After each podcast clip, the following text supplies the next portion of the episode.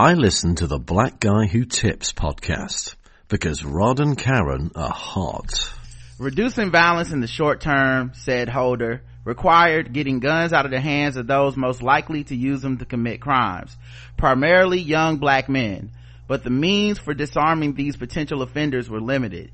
DC already had some of the nation's toughest gun laws and national legislation remained politically impossible. What was left? Holder's answer was straightforward. Stop cars, search cars, seize guns. He called it Operation Ceasefire.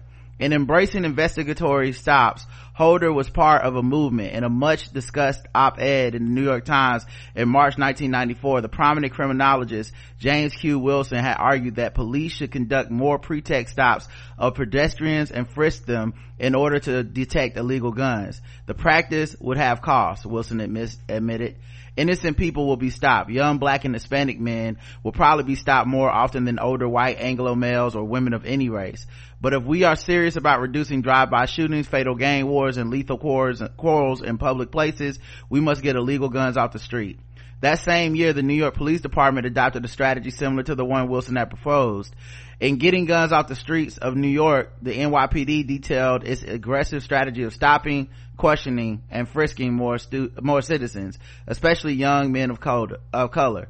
Holder wanted to do uh, to drivers what Wilson and the NYPD sought to do to pedestrians.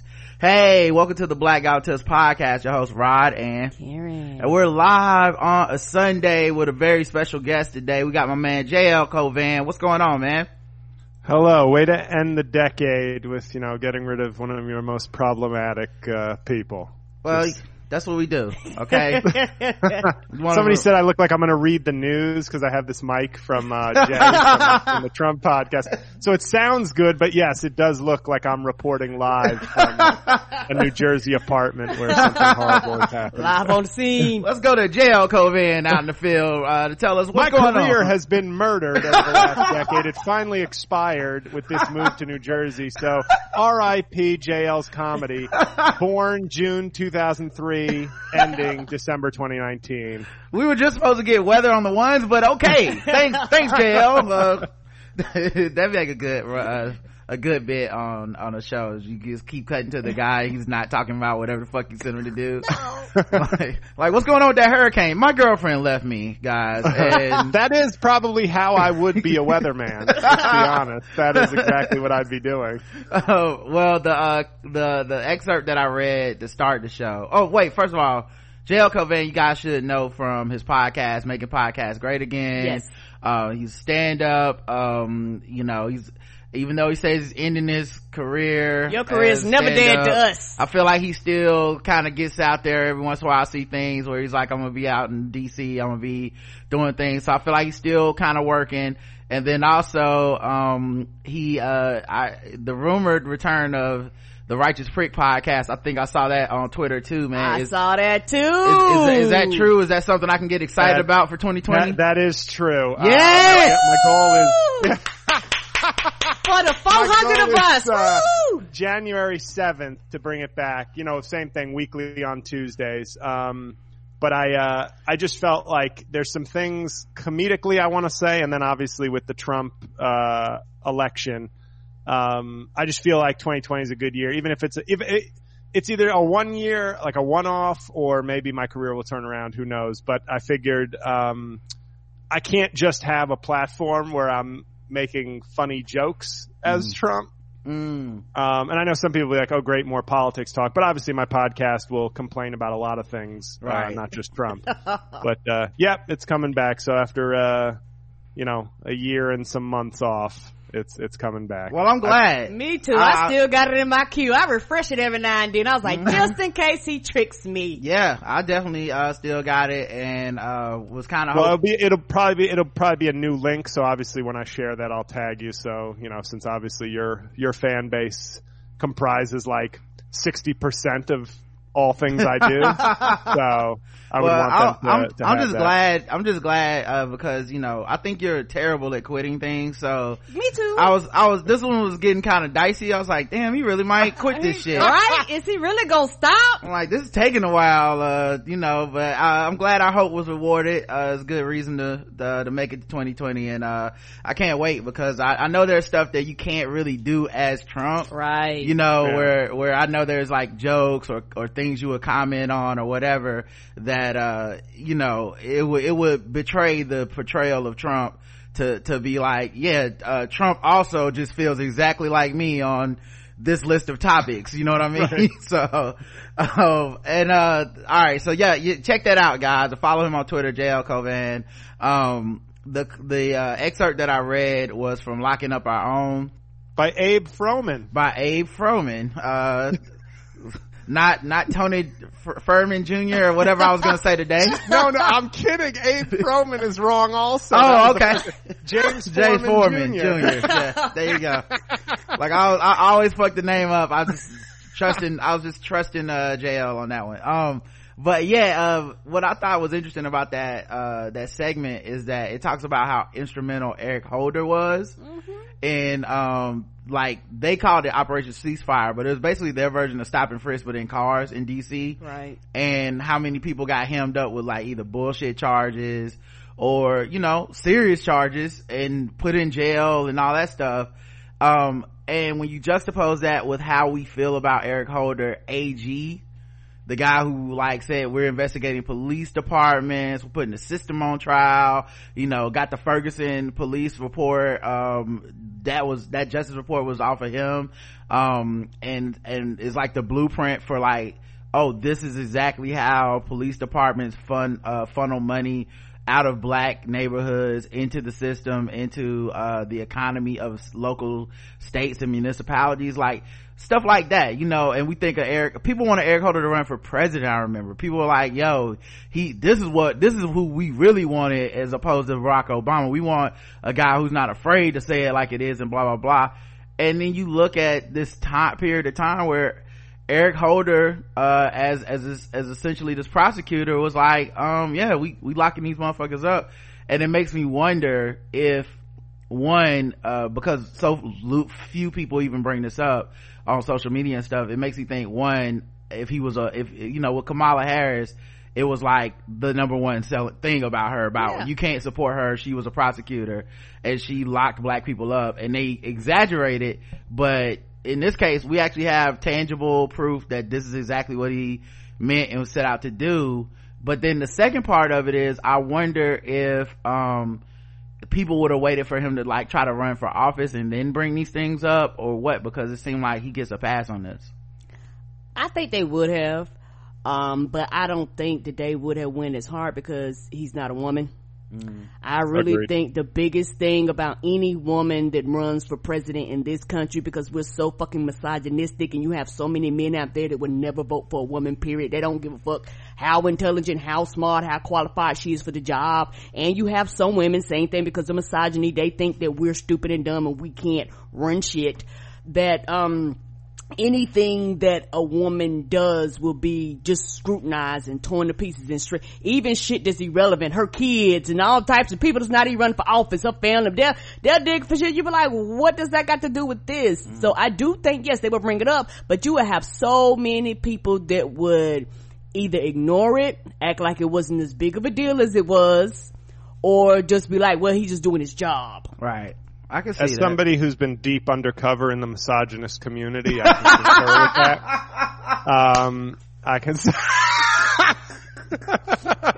We're glad you're coming out of the O- closet. o- operate, Operation MRA is finally coming to an end here on the yeah, show. very deep undercover, um, somewhere between Jeff Goldblum and, and uh, Larry Fishburne. That's where I've been residing in the misogynist community. No, I, I totally agree um, that it. Yeah, they would have brought it up, but it just wouldn't have been like this brand that they would have attached to him. Maybe also, I think part of that is since he kind of fought with Obama that that he has some of that credibility the where it's like well we don't want to pile on what the republicans would be doing whereas kamala harris provided this fresh uh, you know Mm. thing that you can just attack with this ideological purity. Yeah. Whereas if you attack Holder, it's like, yeah, but you know, he was in the trenches with Obama fighting these bullshit Republicans, so don't Yeah. go that hard. it's interesting because I think Biden gets by on uh, his association with Obama, and I think Eric Holder could similarly get by on his association with Obama to a to an even bigger degree because Yeah. he was Obama's like uh you guys remember that Key and Peele skit, the anger translator, like.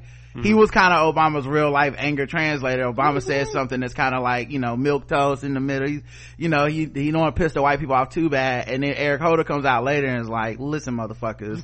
um, and that, and that kind of was a thing. When they that- go low, kick them. Right, yeah, yeah, exactly, yeah. Push them off the cliff. Eric, Eric Holder's out there like, man, fuck them white people. But, uh, it was, but it's interesting though because I do, I do agree with you, Karen. I think he would have benefited from the fact that he's a dude. Um, and then even still, like, Biden is instrumental in the crime bill. Bernie voted for. It's just, it does not stick to dudes, um, like that anyway. And they still get a, a, you know, a more significant portion of the black vote than some of the other candidates are getting. Yeah, because I'm just looking and most of them, it might be less than half of a percent, one or two percent difference on the shit that they're all talking about. Right. Like most of the, most of the people on the Democratic party all talking about the same shit. Mm-hmm. It might be variation in numbers, it might be variation in ideas, or somebody might have a far thought out, thought out there somewhere, but it's all the same. Mm-hmm. So everybody's arguing this point half a percentage which at the end of the day doesn't really matter when it comes to voting to me once we kind of narrow out the field. But i think that men just in general are allowed to fuck up make errors have mistakes. Not that they're not pointed out and not that they're not held accountable. A lot are a lot of them are not. But it's just for the fact that women are just hold, are held to a higher standard of accountability a higher moral standard you know even when it comes to um uh let's say cheating in relationships men cheat and women cheat men are allowed to go on about their lives they could be terrible baby daddies and all fuck up shit and all types of shit They could do whole Netflix documentaries about it. whole ass Netflix documentary. But yeah, a woman, you know, turn her head for three seconds and turn around and her child walk out the door or something like that. She, she scrutinized to the end of the earth. Right. But who gave Kevin Hart's wife Mm-hmm. that IMDb credit? Right. That was him. Hey. That, I mean, it wouldn't, So if it wouldn't I have been for his cheating, she would have never got to get her debut. So, I like mean, she's probably one credit away from like SAG membership now. So Yeah. Oh yeah, she probably And is. that's a probably- thank you is in order. Maybe there'll be a new series where she thanks Kevin Hart. That's season two. maybe even both of his wives. I mean, Torrei Hart too. She owes Hey. him a lot of material in that stand up. yeah, you might as well get some money out of the deal. know, uh, what I thought was funny too, uh, not funny, but what you pointed out, when you said hold men accountable, um, it's funny because I think accountability doesn't really exist anymore. Not that people aren't accountable, that's not what I mean. But the term accountability for a lot of people means literally destroy this motherfucker. Right. Like, like, like accountability, like, oh, like say you're a child, you fucked up, right? Okay, you got bad grades on your report card or something, you know, you lied, whatever your parents holding you accountable is not like I'm kicking you out of the fucking house. Right. You don't like Oh, no, right. there will be no food for you. There will be no shelter, no clothing. But that's kind of how people seem to think accountability is Yes, now. You're like, not allowed to come back. Yeah. You're not allowed to rehabilitate. yeah, you're you not allowed even to if be you apo- forgiven. even if you apologize, even if you take actions within the direct, like directly the opposite of what you used Right. to do. That, that shit does not count for anything anymore. It's like, get the fuck out of here. We don't want to see your face. That is the new level. we don't want you to make a living. yeah like people got mad about uh, mike vick uh, well black people got mad about mike vick um, and the and the the petitions against him and stuff. But how many of us hold people like that like we're like that with other people? Yeah. where they could apologize they could do the crime do the time and we're like we ain't coming off of this shit bro you like i don't give a fuck what consequences you paid.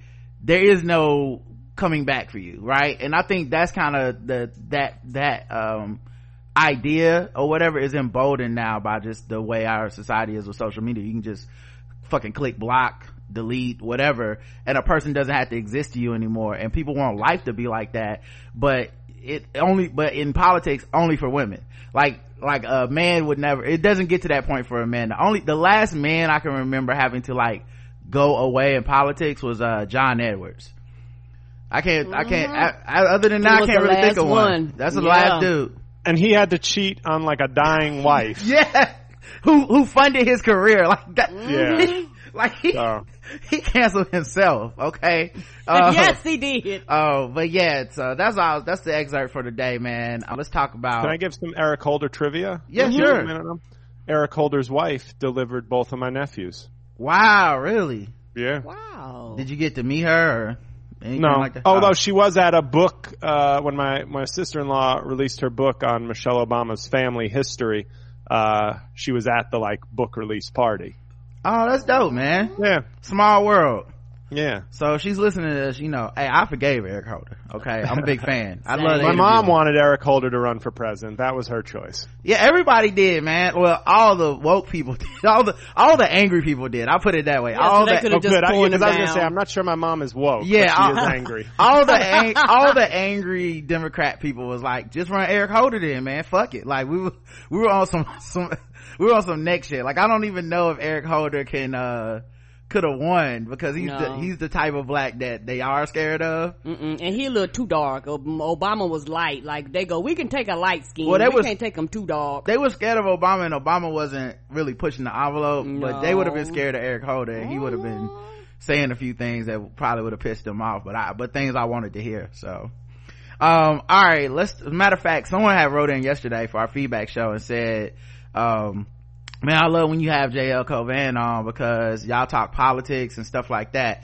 And, um, I haven't really talked, uh, politics or anything about the Democratic primaries because I'm staying out of it. I, I literally will vote for any of these motherfuckers happily. Anybody. And for the record, I'll vote for any of them happily except Tulsi Gabbard, who I would still vote for over Trump. Unhappily. but Unhappily, Yes. but would absolutely pull the motherfucking lever. So, um, yeah, man, what are you thinking about these, uh, primaries, debates, all this stuff now that we're getting, uh, into 2020, uh, in this endless cycle of, uh, of running for president? It's, al- it's already too much. I feel like it's it's exhausting, and I'm not one of those people because I feel like there's a lot of people who go, "I just want to break from politics," and I'm like, "What do you mean? You watch Netflix all day, you're on your phone all day. We have a reality show president. What do you mean you need a break from politics? Right. Our country has taken a break in some ways. yes, it we need to get back and engaged in a real way. Mm-hmm. Um, I obviously I was a Jay Inslee fan. Um, I'm looking for somebody substantive. I think I'd be as much as it would hurt me if Bernie, for instance, got the nomination in terms of his fans. yeah.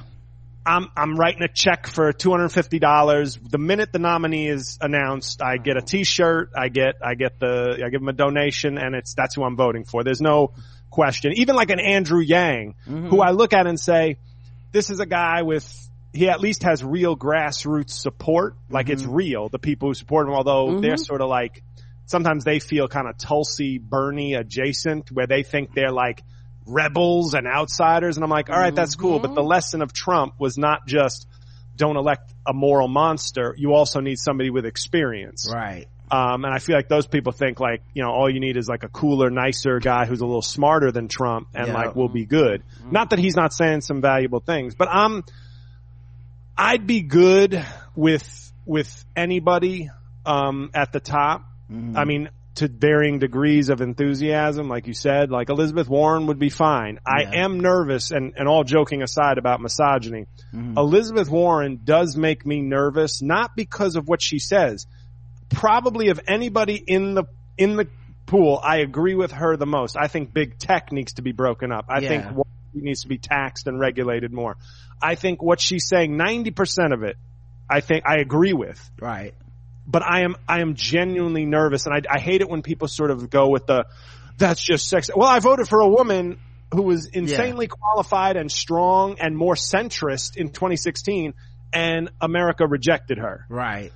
So when you see, I have talked to a lot of dudes, and they are they are white, Yeah. and some of them are finance people. Some of them wish they had finance money, Right. but they are they have a reaction to her Mm-hmm. that is wrong. I think it is misogyny because it, the same reaction. It's like Bernie. They go, I don't think I'd vote for Bernie. Fuck Elizabeth Warren. Yeah, it's crazy. Like, so they're not hot on either. But like with Warren, it's very aggressive and like ingrained. Like fuck her. Yeah. I will not. No, she is. Like, no, no, I cannot vote for her. Maybe I won't vote. That's Right. like I've mm-hmm. heard that from people. Mm. Like in other words, that's their way of saying I won't support Trump, but I will not support Warren. That makes me nervous because that's not me going. I don't know if I can support a woman. That's me going. I genuinely am nervous that they won't support, like that she won't beat him. Right. And with Obama, you had an easy test. Because I used to make jokes about this early in my comedy career where I said, he, I would always joke, I'd say, I refer to myself as, as like Obama light. And, and people would be like, oh yeah. And I'm like, you didn't support, like I would say this to black rooms. I'm like, until he won those white people in Iowa. right. You that's not the fact that I was down with Obama. I was Right. reading Audacity of Hope like, man, this guy's life story is like mine. I like him. You, you were waiting for that. Oh wow, he won that corn, corny every, white listen, state. every Mhm. every black person had the same fucking reaction when you seen Barack Obama the name in the hat because it was like, Like, this it sound like Os- it sound like Osama. Oh, he black. Oh, it's no way he gonna win. So, all right, we got to go with Hillary because we know the Clinton brand, and that was before people started. The internet really came around, Right. And people had turned on uh like uh Bill Clinton and shit. So it's like, oh, she got the first. She related to the first black president. Then he won Iowa, and everybody was like, oh, you know what? Um, He might to witness. these white folks like him, so I guess it's okay for us to like him. We're going with the black person. Sorry, Hillary, you got to it wait was like turn. a fifty percent swing in the black vote. Like Yes. overnight, it was just yes. like boom. Like it went from like Clinton eighty percent like black people to like thirty five percent. Um, and I, but to be fair, I think there was also I, you know, I heard a little bit. I don't know how statistically significant it was, but there were some people also who kind of once he got in that front runner status, then he became some black people I know became very proud of him as a black candidate, but there was Right. talk of like, is he really representing, right. like, is his experience, is he really authentic enough to be right. the first black a lot of president? that, a lot of black But what- checking. But once he was in the front, it was like, he's, yes, he is. Right. Yeah, Yes, you can. Uh, I mean, I remember they caught Jesse, uh, Jesse Jackson on a hot mic talking about he wanted to cut, cut his nuts off because Obama wouldn't, um, Bow down. he was, yeah, he wasn't going through the old channels of like the, tip- the typical black support of the Democrats. And the reason, part of the reason for that was because they didn't support him in the first place.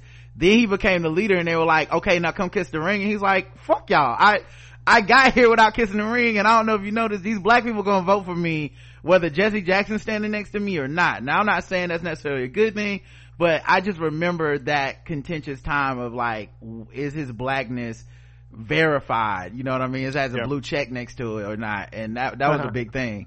Um, but yeah, But I was gonna- I- like I you was were gonna- saying. I'm sorry, but with Warren, the only thing, if there was a state, if there was a state that was 92% men, and she won that state in the primary, I think you could then go, oh, okay, but there isn't. There isn't Right. that test. Right. So you're gonna get to a general with her, and I'm gonna be very, Nervous. very nervous. Me too. I, now the thing for me is I, I think of the ones left, I like, uh, Warren the most. Same. Um, I don't think Trump, Trump probably won't do debates. So we, Which is unbel- which is like, that should be disqualifying. I mean, like, you know, it'd be that 910th thing that should be disqualifying, but like, if he's ducking debates, like, you gotta be kidding me. But you see what the Republicans have done in some states is he has challengers. Yes. Yeah. And Yeah. they have canceled primaries. Yes. And I'm going, this, you gotta be, like, right. if I'm a, if I were a Republican, and the problem is, I have like my best friend growing up, uh, still to this day, is is was a Republican, and Right. he he left um, with Trump. Like he just he because he realized I can keep talking about how I'm like a Bloomberg Republican or I'm, the, but when 88 percent of the party is down with this guy, then it's Right. I, c- it's it is tainted beyond repair. Right. So you just have to leave. You can't keep saying, "Well, I'm a Mitt Romney Republican." Yeah, I'm a Like, there fiscal conservative. Yeah, They- I'm a, I'm a fiscal, They're cons- all Trump Republicans. I'm a fiscal conservative that just happens to look the other way on, you know, like abortion and then, uh, immigration and, and running up the deficit. Yeah, I right. also look past Right. his lack of fiscal Right. conservatism. Right. That's- it's like I'm a fiscal conservative who doesn't give a fuck about fiscal yeah, yeah. Listen, guys, I'm just a fiscal conservative that's okay with a tax cut that's going to actually cost us more money. I'm okay with that. so it's it's like when I look at that party, I think there are no more sort of you can keep like. So what if I were a Republican, I would have already left. Right. But if I'm in Minnesota or if I'm in some state where I'm like, I'd like to take a look at Bill Weld, who's like a two-term Massachusetts governor, somebody that would wipe the floor with Trump in a debate. right Mm-hmm. And then you say you're canceling the primary. It's like how there should, there should be conservatives marching on that. Like, Right. you sh- how can you take away my process? right Like, and that's, that's when you know we're in deep shit when it's like, you know, wealthy white people are having their rights taken away and, and nobody care. cares they don't even care nope, nobody cares because, and maybe it's just me and the way I look at it. People need to actually watch the bullshit that Trump's doing because in his mind, he wants to be a dictator. So like, that's why he admires people who actually go in fist first. If he had his way, there would be, um, um, tanks on the streets, like he would, you couldn't tell you, he would shoot you dead if you post anything bad about him, but he can't Oh, do yeah. that. He Alec already hates- Baldwin would be killed, like would Yes. be like hanged Right. in like public. there would be no saturday night live No, saturday night right. live He if he could control everything, he really would. He just can't, and Right. he's not smart enough to actually figure out how to do it. You know, because I You know what'd be sad? Sorry to interrupt. What'd be sad is if he was like killing people, my career sucks so much, he probably still wouldn't come after me. and I'd be like, come on! I do the best one and you still don't want to. Kara, go ahead Sorry. I know, probably he was like, "Why would I waste a bullet on this man?" but I was gonna say when it comes to uh to Trump, um, because he's such an ass and he's such a dick, I don't regardless of what the outcome of it the uh race is, I could see him not leaving office. I don't you know, as wild as that may happen, if he if he wins, it's gonna be the system did the right thing. If he loses, I could see him locking himself in there and say, fuck y'all, come and get me. Everything rigged and fighting and fighting and suing and suing and suing and suing and suing till he can't no more. Here's my prediction. Cause you notice everybody is saying the Russians are still interfering with the election. They're still trying to hack machines. He's doing nothing. He's the only person. Everybody else in the government is like, we have to do this. We have to do this. He's like, no. If he loses, that's when he'll become concerned. right mm-hmm. And he will say, well, look at what the intelligence people have said. I'm not saying they rigged it for me, but obviously I shouldn't leave until we have Right. figured out what has happened. Right And then his people and some of his Republican people will say, he's not saying he's staying in there for a third term. He's saying until we figure it out, why, uh, don't you want our election to be clean? Democrats have been talking about this for eight years. And meanwhile- so shouldn't, they'll me- use, cynically use the words and the sentiments of the intelligence agencies and Democrats to support why he shouldn't leave, quote unquote, until we have figured it out. And meanwhile, we'll have to have Ruth Bader Ginsburg uh, hooked up like Palpatine to Oh, yeah. to Stay just, alive. just to get her to 2020. Like th- like the shit is so untenable, man. What people are doing right now, and uh, it doesn't seem like people aren't taking it very seriously. Um, because to me, the thing that should happen is it doesn't matter who the Democratic candidate is. We're we shouldn't even be having discussions really around electability and will they all of us should just be like we listen we'll fight as hard as we can in these primaries. You try to get the person you want. That's why i'm not even arguing with people. If they i'm Not wasting my time. how minute their fucking thing is how ridiculous i find some of these uh, criticisms. I don't actually care. Like cool cool. That that okay. But then when it's done everyone should just be like okay we're all fighting for this this this one goal and it doesn't matter I, and, and i and i sincerely mean that even with the ones that i roll my eyes at Right. Pete Buttigieg, but I keep seeing people talking like it's like it's still kind of a game to them, and I think that's what bothers me more than anything else right now. Yeah, I think it's going to be a repeat, uh, because like JL said, it's still that subsection of people that's like, if my person don't win, or if a woman win, fuck it, I'm not voting. Yeah, what Like, I'm hoping is that those people, um, because you know Hillary Clinton essentially lost by seventy seven thousand votes. She lost, she won the the majority, and I think in our discussion sometimes we kind of skirt over that because it, you know, because she lost, and then the way our electoral college system is set up, it's like a loss is a loss. There is no like moral Right. victory. Right. There is no like, well, you lost, but you won. But she, so there's enough people out there, but they have to be in the right places and they have to be allowed to vote. Correct. The only people I really see that are pushing for people to be allowed to vote are Stacey Abrams and Barack Obama. Come on. Are working on those initiatives, you know, and I get the other candidates, they're running, so they probably don't have time no, to do you don't. both, but you know, that's why some of them need to drop out. But that's to me is the most important thing is like, how do you not get a repeat of like what happened in Michigan? You know um because everything else is kind of a moot point. All these like you said cameron most of them have the same set of ideas maybe slight difference in implementation. Um so th- i hope everybody can just galvanize behind that and then you know who they pick as a vp who they uh you know which one of them wins. And i, I just i don't you know if it's a woman a man if they're gay i think it will like i'm not saying it won't matter but it shouldn't matter as much as the fact that they're on that that can't that ticket. Right and and and i think that for for somebody like me it's like life and death. And a lot of people don't look at it like that Yeah. but it really is for a lot of people. People are going to become homeless. People are going to lose their jobs. Like like like it is mm-hmm. going to this bullshit he does the the shit that he's passed it hasn't come into full effect. He's still he is actually still riding off the Ob- obama wave. Once obama stuff start expiring and going out and shit like this his shit is going to come into play and it's going to devastate the country. I'd even call what he's running on i call it the anti-obama wave because a lot of a lot of the reason they support him is because he keeps finding every couple of weeks like a new another thing obama did in his eight years to be like oh yeah i'm i'm taking that off too. It could be like the calories on the menus of fast food restaurant and he'll like take that off oh, and it sure. and it just gives him a bump with his people. Like it doesn't mean shit to like to us it's not like that changed my life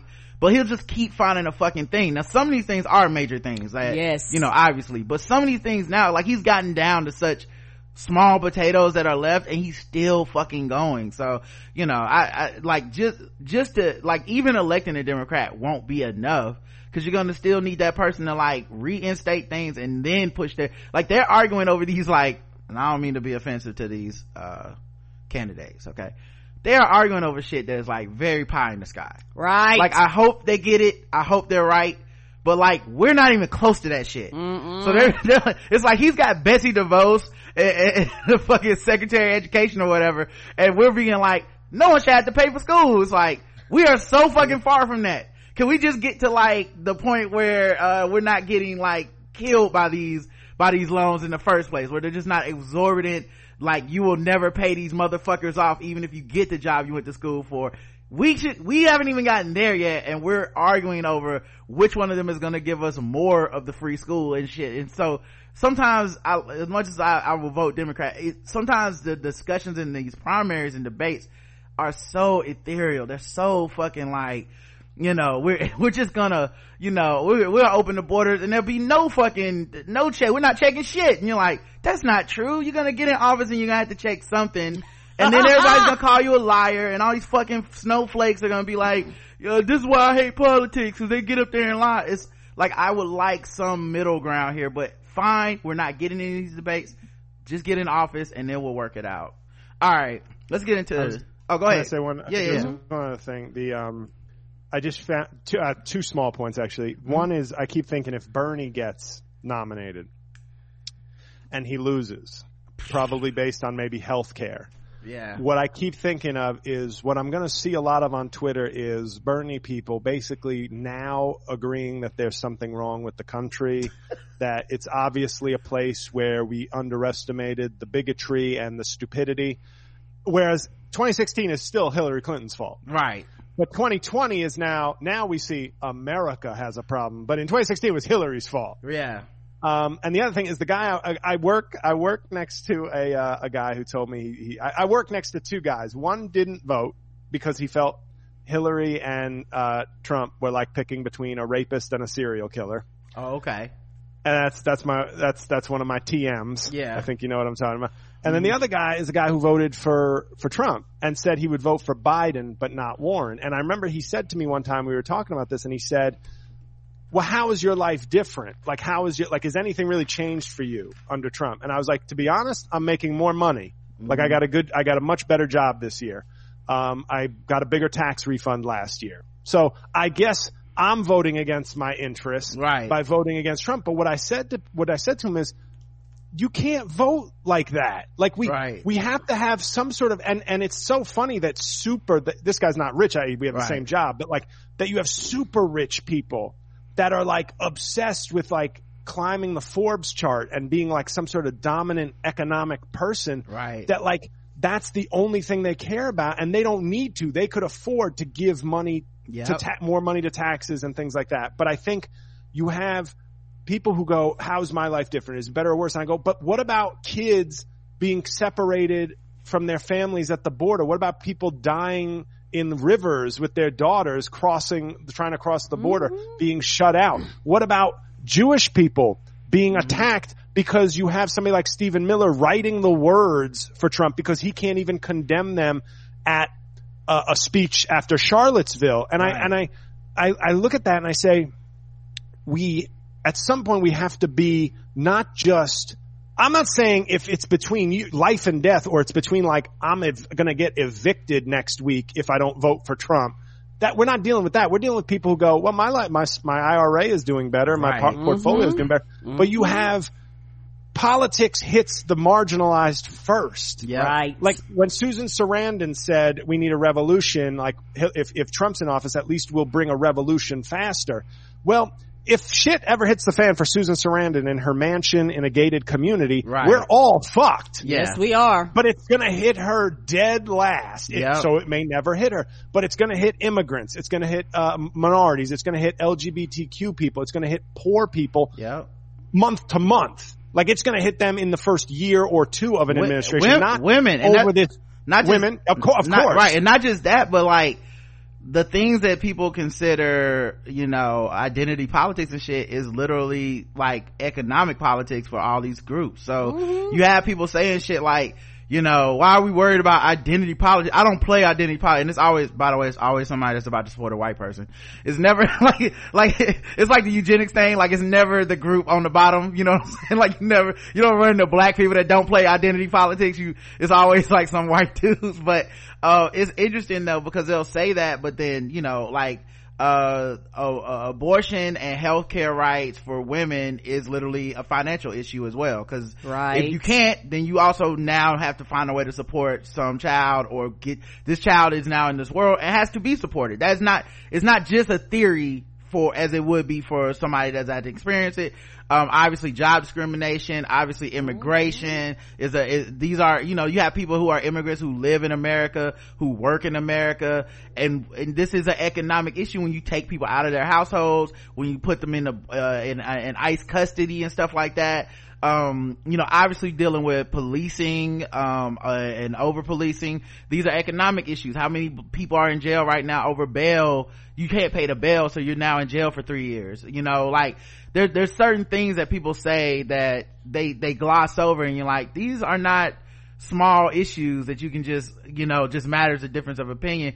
But you're right for a lot of these people to them it's not coming to my house first so therefore it's not a big issue I can have you as like frontline soldiers on my political science revolution that will take decades. You can be, you're, you're in the trenches fighting. I'm a general in the back going, we will win this war in eight to ten years. While poor kids, immigrants, LGBTQ women are on the front lines Dying. living month to month, day to day, trying to wage this war that in history books 200 years from now will be like the, the, we had a big shift over Right. from mm-hmm. 2016 to 2032. Right. We had a big shift, but we're not going to hear about people who died, people who starved, Right. people who, who were sick, who were, you know, I mean, it's just, the man is heartless and I just, Right. and stupid, but somehow he's, I've always said when people say he's smart or he has good instincts, I go, if I leave a steak on my kitchen table, my dog will get it.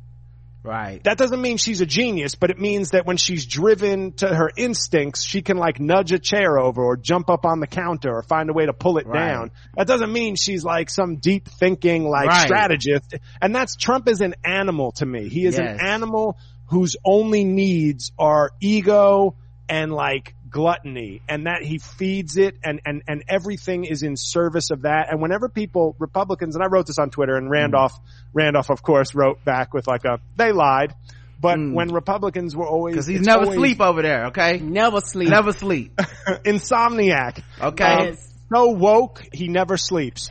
Um, but it's one of those things where I go, the Republicans for so long, and maybe Democrats were a little too flippant about disregarding this idea, but it was Right. always, we are a, a leader of the world. Mm-hmm. We hold a moral responsibility. We hold, we are an indispensable nation, as they would say. We are important. And when you see all these leaders from Brazil and India, I think people should watch The Edge of Democracy on Netflix. Yeah. Phenomenal documentary. And also there was an article in the New Yorker about the leader in India. These are two of the biggest democracies in the world. But they are like, I feel like they are following the Trump lead. Where it's mm-hmm. like, as long as you go, the difference is there's, there's liberal democracy and illiberal democracy. Liberal democracy means even if the majority can win, you, you still protect the rights of minorities. Right. Like gay marriage is a good example of that might not win a popular vote in this country, but you do it because there are values that you must protect, not just majority rule. Illiberal democracy, which, which Trump really desperately wants, is mob rule, basically, Yeah. even though he doesn't really want it because he lost the popular vote. Right. But in other words, you have more of those on the rise, and it's because Trump is exhibiting the leader of the most powerful nation on earth is exhibiting this fuck it attitude. Uh, do what you want to do. If you're strong, if you're powerful, I'll give you a hug. I'll invite you over. Fuck France. Fuck and, Germany. And I think fuck- a lot of it is because of the American voters' lack of responsibility, man. Like, I'll never get over being upset about 2016, not because people, you know, people go, it's the Republicans and shit. I'm like, nah, this, a lot of us knew what was on the ballot and we quibbled over bullshit. Like we, like it really got to the point where, and I, I think, but especially because of social media, you had people that said, um, I am now the center attraction of my life. I am now the star, the celebrity. I, see it now on Twitter. People, regular motherfuckers are endorsing candidates and I'm like, who the fuck do you think you are? Like just get in the fucking voting booth and vote like you're supposed to. Like no one's hopping on here to be like, well, I'll vote now. You know what? Wasn't gonna vote for Elizabeth Warren. Logged on, of my favorite Twitter person's gonna vote for. I'm, I'm on board now. Like get the fuck out of here. Just like, it's, but, but I think that came to a head in 2016 where we really thought it's about me. The presidential election is about me individually. And how do I make it about me by pulling up every gripe with every candidate? Um, but that being said, I do kind of want to get into some gripes with every candidate because I, I, I don't talk politics on here very often. I know. So JL got us going, but bef- before you go on, Okay. to piggyback on what JL was saying about uh, America just being this great country and all this stuff and how the world view us. It's funny though because that's always from white lens. Because if you ask anybody else, we never believe that bullshit. Because we're like, oh, did y'all see how they do us? And America kicks us in the face and tells us to shut the fuck up. So it's like that's that that always comes from that white lens. yeah. Um, Oh, sure. I mean, hold I'm on, hold on one saying second. that Hold on. from the, What- from what- like the international, oh, I'm sorry. One Oh, second. oh, yeah. Uh, TBS said, I don't know, Ryan, when people said not to vote, it seemed to make it okay for people who didn't want to vote to openly not vote. No, I'm saying, that's exactly what I'm saying. 2016, it, that, not saying openly to people, I am not going to vote, is the most me you can make the election about yourself. Right. That, like, you- there's, that's the nth degree of meanness, right? Of, well, none of these candidates are me, so fuck the country, fuck the candidates, fuck everybody. I'd rather just not participate. And if this asshole wins and it fucking sends dominoes falling throughout the entire fucking na- world, then oh, don't well, hey, well they should have made a candidate that was me. They should have agreed with me on every fucking issue. Like that Yeah, you is a level of hubris and, and fucking narcissism that eh, honestly dis- is destroying people, is destroying our country, is destroying our world. And I think that type of narcissism isn't necess- is, is a thing that is mostly brought about, um, on liberal sides. And I think the, the worst part is that as a function of Trump winning, it has now lowered the discourse for all these liberal motherfuckers. So now, Right. the bar is so fucking low now that that that we honestly are treating these tantrums like there's something we should be catering to. I actually don't like when I see these candidates online too much and having snappy comebacks on Twitter and shit. I'm like, no, that that's that's what he does. Right. You know what I mean? Like like you have to whoever wins has to now elevate the station of this office again and the station of this nation again and hopefully the station of the world. Like yes, have your great liberal ideas, but like don't be obsessed with getting a, a witty quote tweet off on Trump's inanity at, at, fucking three in the morning. I don't, I, I, that's not what I'm looking for. No. That's what people on Twitter want to do and that's what they're looking for. That's not necessarily representative of the electorate. Right. I want you to fucking run the country. Right. Goddamn run the country. Being on Twitter. Don't give a fuck. Run my fucking country. So, alright, let me get Like, into. I want the presidential oh. Twitter account in 2021 to just be, we passed this law today. Congratulations. come on. Yeah. Not like, not, not, it, it becomes almost just, it's not a person, it stops being a personal account. It just becomes like an update from the office of the president. Or Right. if you have like your wife's birthday or your husband's Yes. birthday, like, and that's it. like can you observe that there's a holiday today and just go about doing presidential shit the way it's supposed to be done um so i did want to say because i haven't been talking about these motherfuckers and i uh, i did want to talk about a couple of them I know. We got jail. So, it's all coming out today, y'all. um andrew yang getting uh donald glover to run his campaign is the most 2020 ridiculous bullshit I've ever heard in my life. But, but like also when I heard their names together, it made total sense. I was like, oh yeah, I can see, That- yeah, that I can see Donald right. Glover thinking that this shit is cool to do. Um, but yeah, I, I, I, I'm now kind of hoping that, you know, Donald Glover gets to come out and, you know, maybe pick the playlist for some events. Oh, you know, flames. maybe we get, to, maybe he gets to write, maybe Andrew Yang gets to be in an episode of Atlanta for a little bit. Ah. I, I love to see that cameo A good video.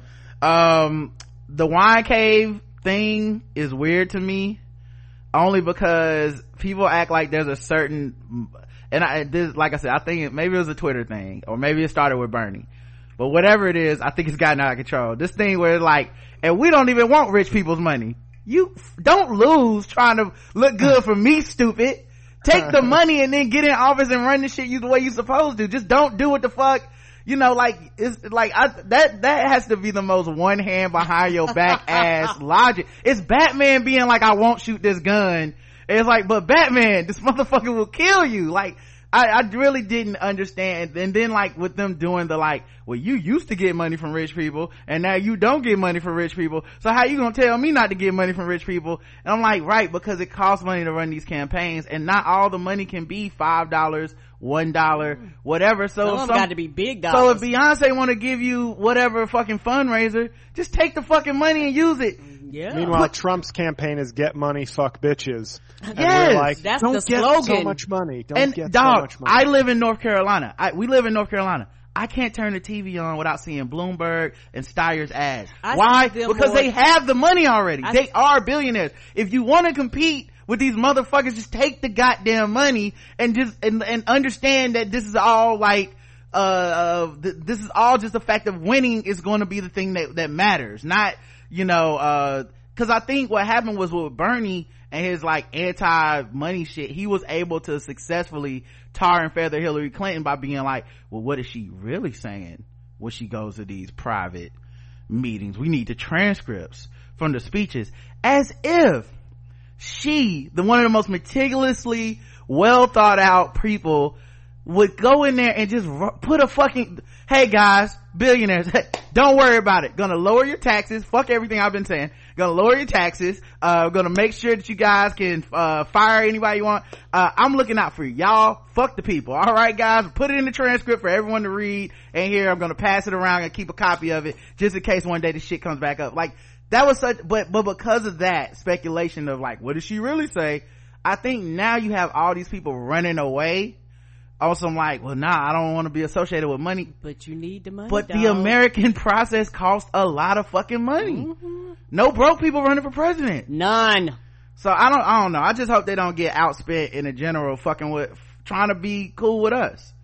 Um, what was the other thing that happened? Oh, Bernie had a full ass heart attack and he just out here running, dog. Mm-hmm. That's just, that's just a thing that happened.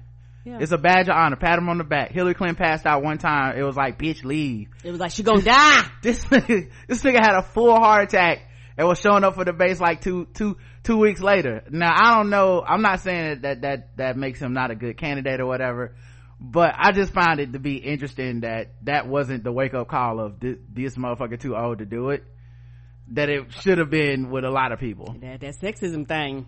It is. It's absolutely sexism, but I gotta give, I, I do unlike Biden, who I thought was good in the last debate, Biden has felt like an old man in almost every debate. Yeah. Bernie, I'm always shocked when I find out he's like 77. Mm-hmm. Like, because, I mean, h- hate him or love him, the, the man has fire. Like he has energy that I wouldn't be as worried in a debate with Trump. Whereas Biden, I'm like, Biden looks good, but, and he's cool, he's nice one on one with Yeah. people and that's his strength. But like, he always ha he has like that Clint Eastwood squint Yeah.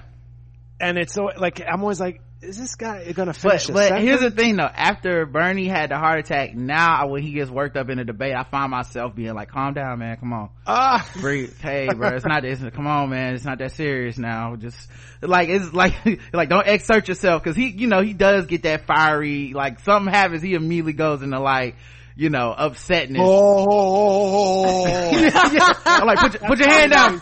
Put your hand down, Bernie. Like someone else is I, talking. I wrote the damn bill. Yeah. I'm like, no, nigga, no, calm down, calm down. It's not. say it, say it, say it with your inside voice. I could see Joe Biden being the only person that I think Trump would actually say I would debate because Trump would be on roast time. Yeah, but you know what? He would roast any of them. To be fair, That's true, but he wants him though. Anybody else, I can see him turning I down. see. I think uh, low key. Now, see, this is where I'm the opposite. I think low key Biden's the only one that could out white man that dude in a debate. I think he's the only one because because Biden has just as many gaps as Trump. True. and is still in the fucking front. Like I, he, and he'll just say something about like whooping his ass or doing push-ups or back at how he would have taken him back behind the schoolyard or some, some, some ridiculous white man shit that only a white man can say to another white man cause all the other candidates are White too, man off. yeah, all the other candidates are too serious. Like I, they're not going to have debates, I don't think. But even if they did, I think like the serious people are the ones that actually would lose. You gotta have, be able to throw some bars at them. And because we lost Kamala, um, what we have left is Biden really for throwing bars. The rest of these motherfuckers ain't ready for prime time to throw bars. Like even Bernie's thing would be like serious and trying to get back to policy. You know, like does ignore this bullshit, guys. Back to my policy. And I think uh, I would rather see somebody say, no, no, no, let's not ignore the bullshit.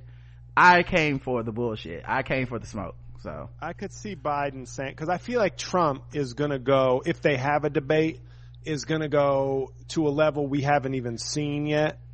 And I think he'd be like, "Your son is a scumbag and a loser." Right. And I feel like at that point, Biden would have two options: either he steps away from the podium right, and says, "Watch your mouth." right. right. Now, at that point, I would stand up and cheer. And Right. I'd be like, most of us won the election because he's gonna, he won't back down from Trump, and Trump will back down. Right. But uh, the other thing he could play that in is he could turn on that sensitive Joe of I've had a lot of loss in my life, Mhm. and I don't talk about your kids, Right. and you shouldn't talk about mine. Like I could, and either one, I feel like Trump. There's a reason he's nervous about Biden. Right. There's a reason he tried to fucking have another country. Once again, one of the most epic fucking things that's ever happened in this country, and half the country is like, it's all fake news. It's all. the fuck fake news. What? he is.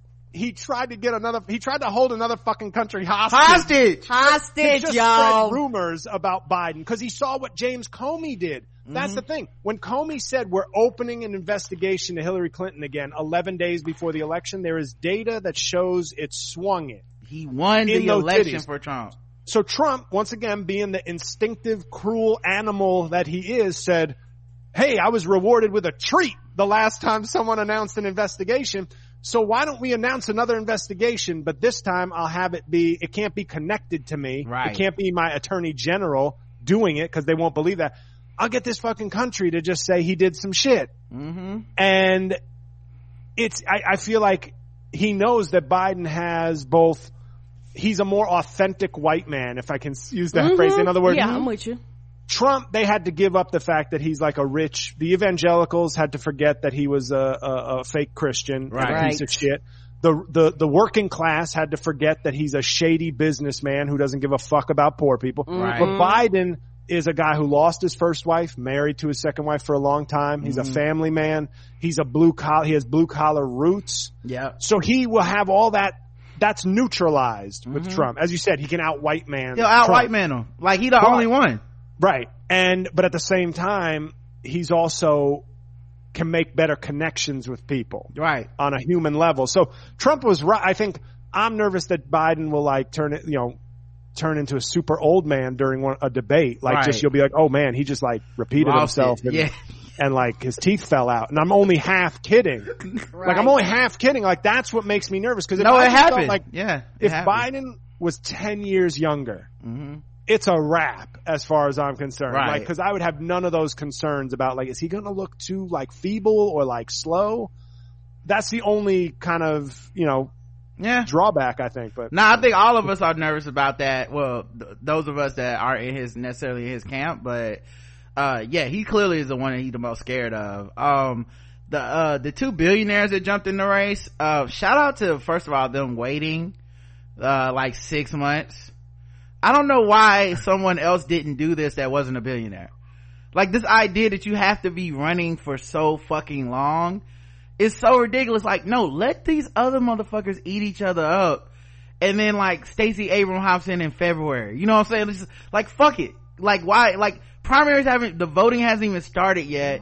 What are you, like, what are you even doing? You're just chewing each other up. There's 27 of you. You can't share a stage. There's, debates are not split into two nights. Like, it was so ridiculous. Yep, that's why I tapped out. Everything was more of a hot take because you was talking about how Bernie's like, let's get to the fact. Even people that watch the debates are like, it's boring, it's boring. You like, y'all want Well, them to talk about shit, the other right? part of it though is um is it's not even that it's necessarily boring right they keep setting the shit up for a viral moment on social media Correct. so you're it's not substantive enough to Mm-hmm. me that's the real problem like you can't have a substantive debate with 21 people You can't. so so um it's smart of the billionaires to wait um but uh like and they do have this one part of their logic that is you know it's kind of hard to argue against but it's just and if it wasn't for just the, the demonification of rich people in general i think uh you almost had to respect it but they're like i'm so rich nobody can tell me what the fuck to do Right. and I'm like, the nature of you even being in this race is proof positive Mm-hmm. that you are so rich that you don't give a fuck. Now I don't know that they'll win, Oh, they won't, they won't. but, but there is something appealing about the idea of somebody who's, cause there are rich people who are liberal and I think that has gotten lost in the whole billion, dem, dem, demodification of billionaire things, right? they'll eh, Eh, people that end up writing them in do write-ins. And also i think this was oh we're not gonna win but we just throwing it out there. So next time it comes around we'll y'all Po- know possibly. all i know is this. Um there there is something to the idea that there are rich people who are liberal people. Mm-hmm. And people think that well then that means you just give all your money to mm-hmm. the other people and then they run the shit but that's like saying jerry jones doesn't want like won't be gm of the cowboys. Like no it's my billion. I'm gonna fucking decide like who can better take talk about the policies i want. And in a weird way they are exactly what the fuck people on twitter want to be. Like I want to cherry pick exactly the policies that will, I think will work and only advocate for them myself and fuck everybody else. I just happen to have the money to do it. Uh, Tulsi Gabbard, clearly a Russian plant, right? Like that's, Right, Hillary Clinton has. It's like Hillary Clinton is like so far like five for five on Yeah. her like crazy stay, shut your fucking mouth, go away, Hillary like right. interview. Like it's like Mm-hmm. Tulsi Gabbard is is a joke. Like, and she is. I mean, when you see her post her selfie, like her selfie videos, like we have to be more. This she is she is auditioning to be like the brunette, the token brunette. That's their diversity. A brunette is like is is is is there branching out Yeah. and diversifying. but, but she is she is auditioning as we speak for that role Yes. because every time she does a video, it's not like, "Hey, I'm just doing a casual."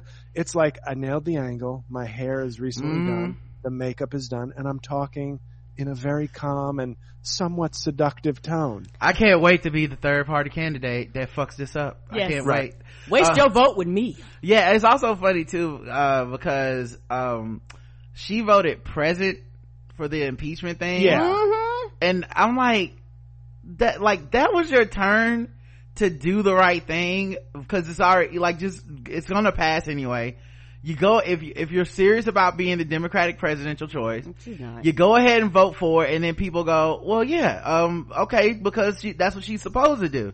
But because your fan base is those like Trump Republicans that just Mm-hmm. want to like they want Trump, but they also want to be able to like jack off. They want to be able to fuck Trump. yeah, exactly. They're like, what if we could just like fuck, get hard to Trump? Like they I want said, to. I tweeted, I tweeted last night. I said, you saw the movie Weird Science? Yes. A while back where they like, you know, put the pictures in and create Yes, their ideal yes. woman. I mm-hmm. said, Tulsi Gabbard is like the Weird Science version of what alt-right dude bros would come up with if they were like the perfect woman of color. Yes, And like, that's who would come out, like vaguely half ethnic, yes. conservative, soldier, attractive, Right. like hates the libs, like Right. that, that. That's her. I saw um I saw a tweet where someone had done some research and they was talking about what percentage of presidential candidates uh potential voters would vote. oh damn! Oh, Hey, is cause Cookie up? Did she see she the screen? stands with Tulsi. She, Hold on, sorry. she still with Tulsi. She's like, listen, I'm in the 15%, okay guys? she was like, I think I hear black people, okay? I was found in a trailer park in Kentucky. Come here.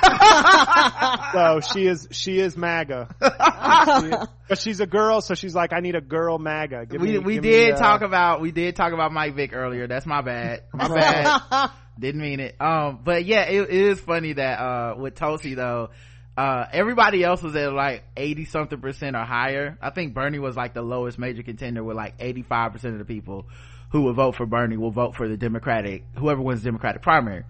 She was at fifteen percent. Fifteen? Why is she still here? How, what are you even doing? What is happening? How can you, like, you can't win the Democratic primary with that or the Republican, you can't do anything with that. If fif- only 15% of the people that fuck with you are like, but obviously people that also have these policies are good. No! Absolutely not. and like eighty, per- I think like close to eighty percent, around eighty percent of her fan base is male. Yes. Which is just even Trump. I don't think has that high So ridiculous. men in his support.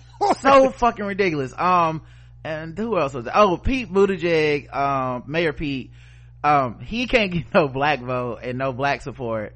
And it's funny because they keep pushing these polls in these white places like, yeah, you know, Iowa, he's moving, you know, I'm like, there's this big ass stretch of the South you have to come through and you can't win it without black people. Why are we even talking about this dude right now? Like it's over for him unless he makes inroads and every poll just keeps coming back like less than 1% of the vote for black people. Less than 1%. He's not a contender then. No, he's not. And then to try to quote unquote make up for it, he was like, well, you know, it's something wrong with the blacks. She's like, oh, so you trying to prepare for when you swing your ass down here and we're like, no. I didn't talk about it, but I saw on Twitter that, uh, he- black people that fuck with him in his campaign that worked for him was putting out pictures of them with him. Like three of them, they did like a Charlie's Angels thing and, and I was like, guys, Oh, no. I, you cannot you are making this worse i like mm-hmm. like i like i didn't know you could make something worse than somebody polling at less than one percent but this pandering is honestly like this shit, this shit looks like uh like like you guys literally just made this idea for the day when people go i don't have any black friends. He's like aha! Photographic evidence. Black people who work for me.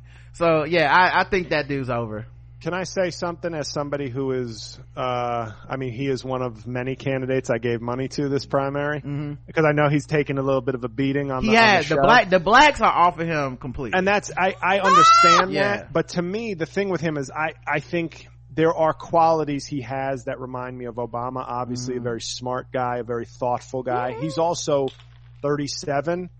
And I feel like he could have, and he probably will, because Obama had him pegged as like one of his like future stars, along with Yeah. like Kamala Harris. I think what he needs to do now is he will have built up name recognition, some name recognition, a little bit of a national name, whether some of it's good, some of it's not so good. But then maybe map out the next like 12 years of his career because he'll be 50 yeah in, exactly in 13 years. So like he could run for, like for instance, if he ran for Senate, now Indiana's a red state, but if he proved he could win a red state, that would show some electability, but then use that bigger platform to start building kind of deep kind of a deep record on the things that matter to Democratic voters and black voters. He can like this isn't like 37 is used to be too young to do shit. So like 50 or 54 even if he has built up something substantive in that time is like 54 would still make him one of the younger people running now. Mm-hmm. Yeah. So, uh, well, the other thing too, um, is, with, with him specifically, um, he still kind of runs on the Obama 2008. We're all kind of the same and, and I think, um, unfortunately for him, um, we are so past that. Like, like time went, like that now is like a fucking archaic stance to have um and while maybe like obama can still have that stance you're not gonna find any of these crop of candidates right now that truly embrace that um well even uh, biden in the last debate had a great answer because he had been taking heat for the i think when trump's out of there we'll be able to work with them right. and that that sounded bad right. or naive. But then when he finally get, it was one of his best answers this whole circuit when he just said, I'm not saying there's going to be an overnight switch but the four or five people we need may not be afraid anymore when he's mm-hmm. out of mm-hmm. office. He wasn't saying like, we're going to win 90 to 10. Right. He was like, we'll win 53 votes. Right. Like, and that, that may be good enough for the thing, some of the, some of the things. But then he added this, I thought it, I thought it was actually his best moment because mm-hmm. it was a bipartisan thing, but a realistic one. He mm-hmm. said, nobody has more reason to be angry at Trump on this stage than me. He's insulted me. He's insulted my family. But he said, if we're a country that can't come back from this, then we're already over. And mm-hmm. I don't believe that. That's a great answer because maybe we are. Maybe this right. is the beginning of the end of the Roman Empire. But if we're not, you've got to believe right. that you have to have some hope that we can turn it around. So I thought that was a, a non-naive optimism that he yeah. was presenting, which he's been, which he needed to do like four months ago, yeah. but he finally got the right answer out of his mouth. yeah, well, that's what happens with him. Like he's a little slow on the upgrades and the firmware and shit, but like he, he'll get there. You know what I'm saying? Like he'll get there, but um, yeah, but no, I do think that that's um like what Pete Buttigieg would like to be able to do, but one, the lack of experience. He's not the front runner. Um, it's just killing him. Cause I think the lower you are on the percentage of, of people voting, the more radical you're gonna have to be to get people in here. And, uh, you know, and shout out to your boy, Jay Inslee. You know, I hate that he's gone. Um, is Marianne still running? I haven't seen her in a long she time. She has not dropped out. That she's, she's still running. She's wow. losing with love. wow. That's the one with the crazy eyes. That's, uh, I don't know if she had crazy eyes. She's the one that had all the like hippie stuff. Right. That was yeah. talking and I was like, what woman? Yeah. We're going to defeat Donald Trump with love. Yeah. and up. yoga moves. What? Yeah. yeah. Wow. Man, the audacity to still be oh, running. Man. And she did say, one of her quotes was, she said, everybody talks about soccer moms, but there's a lot of yoga moms out there. And I was like, Ugh. I mean, she's not wrong. Right. Ugh, I don't want to think about them. Right. Yeah. Well, yeah. You may be right want to be like, yeah, yoga moms need a voice. Shut up. Yeah. Like what are, what are, yo, what are oh, yoga moms, what are yoga moms platform? You know what I mean? Like what are, what are they? No, no vaccines, low taxes, no immigrant. right. No thank you, yoga moms. All right, man. Let's see if we can get into some other things. I was gonna say Julio Castro, but he. Oh, I like Julio Castro. Okay. Nah, I like him a lot, but you know Julian. what? Yeah, Julio Castro. Yeah, Julio Castro is what Trump will call him if they debate. My bad. no, that's Julio, what that's what they type Julio, there. Gerardo, that's... whatever your name is, Rico Suave. Not gonna win. Open borders, big failure. nah, I'll fuck with that dude. but but that dude is also one of the people that is a little too much on Twitter, dog. Like I fucks with him hard. But I think he even follows me on Twitter. Like that's how much he fuck with Twitter. And I'm like, bruh, I, I just want to, I should DM him cause we follow, I followed him back. I should actually DM him and be like, hey, bro, don't let these niggas make you lose, okay? Like you gotta, like you gotta, don't just ca- don't just cater to just these motherfuckers. It's just a small percentage of people that will say like, I vote for him, and then when he doesn't win, go, I ain't even voting. Like these motherfuckers are not the people. did uh did Cory Booker become invisible? Oh, Cory Booker is, uh, I love Cory Booker, uh, as far as, um, his, uh, presence in the, in the, in the debates and stuff. But he's so, uncharismatic that I just so like. I hate that that's what it is for him and I really wish it wasn't cuz policy wise I don't find him to be so repulsive or whatever Mhm. but he's just so he's like a he's just like a piece of bread sopped in milk. You know what I mean? I Like- said, Yeah, I said no he's the running back from the program that Halle Berry leaves for Omar Epps yeah yeah. He's just so oh it's like like like I, I saw he got interviewed on like Desus and Mero hmm and they went and like shot hoops with him at the local Y and Yeah, he didn't even he went cool, into like his local he? it was nothing cool I like I Mm-mm. I could He even has tell the resume of a cool dude. He's like, Don't I played he? football in co- deep, major D1 football. I'm a Rhodes Scholar. I'm dating an actress. And you're No, just you like, see him and he's like, you making It's dad jokes. happening. What is this? he, well, he makes too many cor- like Obama. I feel like I never heard him repeat jokes like they were part of his stump speech. He might have a joke, but then it wasn't going to be a thing he did in six straight interviews. But Booker loves to, he tells this joke where he's like, uh, I had a supporter come up to me, very big guy, comes up to me and he says, Hey man, I'd like to see you punch Donald Trump in the face. And I said, Hey man, that's a felony. And I was like, Boo! Boo! Yo, I heard that I- bad joke. I want to see I want to see writing for you, Dan Ninen? who has who has the worst jokes him him or Amy Klobuchar who it, Klobuchar, Klobuchar, the fa- reason I wouldn't, I'd say Booker is because Yeah. Klobuchar has bad jokes that I don't even think she wants to tell. so I can tell she's like, he says it no and she's like. God, I hate these fucking speechwriters. Whereas Booker like leans in and he's like, everybody, everybody calm down. I want to tell you a funny joke right now. I had a supporter come up to me and say, and say, you should punch Donald Trump in the face. And I said, hey man, that's a felony. right? Oh, did I do that one five minutes ago? Oh my bad. Klobuchar, Klobuchar seems like she doesn't have the commitment or timing to her jokes. Like she gives up on the joke halfway Halfway through, through, and she's just like stumbles through the the end. Like, well, I gotta say the fucking punchline. All right, Who wrote this shit? Uh, Fire them, please. I think we should uh, lock, lock him up. And everybody's like, uh, okay, well, this is a serious debate. Right Uh, after I beat my staffer to death for writing that terrible joke. Yeah. We'll I'll be right back. She exits the stage. She comes back from a commercial. She's got blood on her hands. But I, I actually like, I think Klobuchar, I feel like Klobuchar and Booker are two people, and obviously my boy Inslee. Right. Had this just been like an eight, if you could have just eliminated people and made it like a legit eight person field from the, from jump, just Right. the eight people who either have the credentials or the, or the star power. Yeah. So you'd have Elizabeth Warren, Bernie, Kamala Harris, Mm-hmm. but I'd like to see Booker and Klobuchar. I feel like they are, they should be both legitimate contenders. Like Right. they have platforms, they have experience, they, that you may not agree with or you may want Right. something different, but they have the credentials. And I feel like it's sad that neither of them has really There were too many like, people. above 5%. Yeah. It- yeah. It's honestly the thing that suffered the most in this were the serious candidates that deserved a look. Those are that the didn't have the, Right. the, the, the star power Right. before 2020. That's like who- Bernie, that's who Elizabeth suffered. Warren had the had Right. the star power already. right. Um, whereas, yeah, like in Inslee, it was like, look at his record, but like nobody did. And then Yeah. Booker,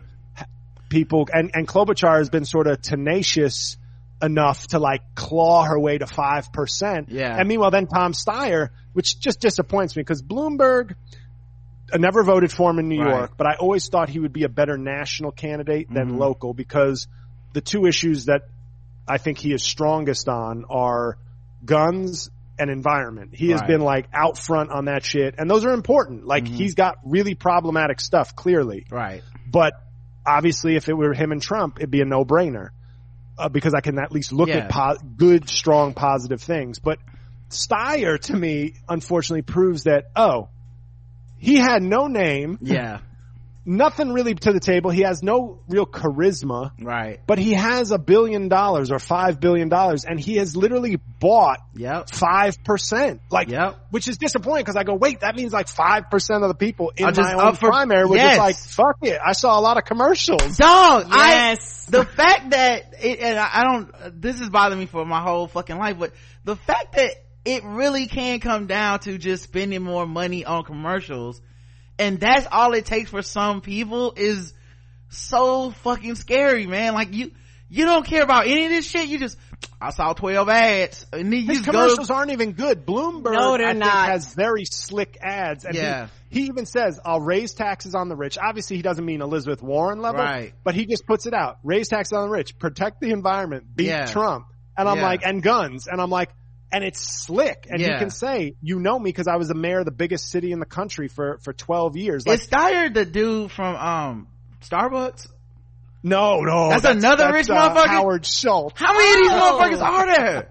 No, Howard Schultz said he wouldn't run, but and that what bothered me about that when people said, "Oh, if the if the Democrats elect too liberal a candidate, he might run as a third party," and people got terrified, Yeah. and they're like, "Oh my God, don't do it, you dick." What disappoints me about that is that that shows we all don't have faith in Right. our own voters. we Because, don't. like, I don't. to me, if a if a guy with no experience, no charisma, and no platform runs for president, I would like to think, oh, he'll get zero percent. His Yeah. family will. I vote would love. I would love that, but I don't trust these motherfuckers, mm-hmm. JL. Right, they'll vote for it, and it's like you really went into the booth and said, "I want to vote for the Starbucks guy who says nothing and has nothing to offer."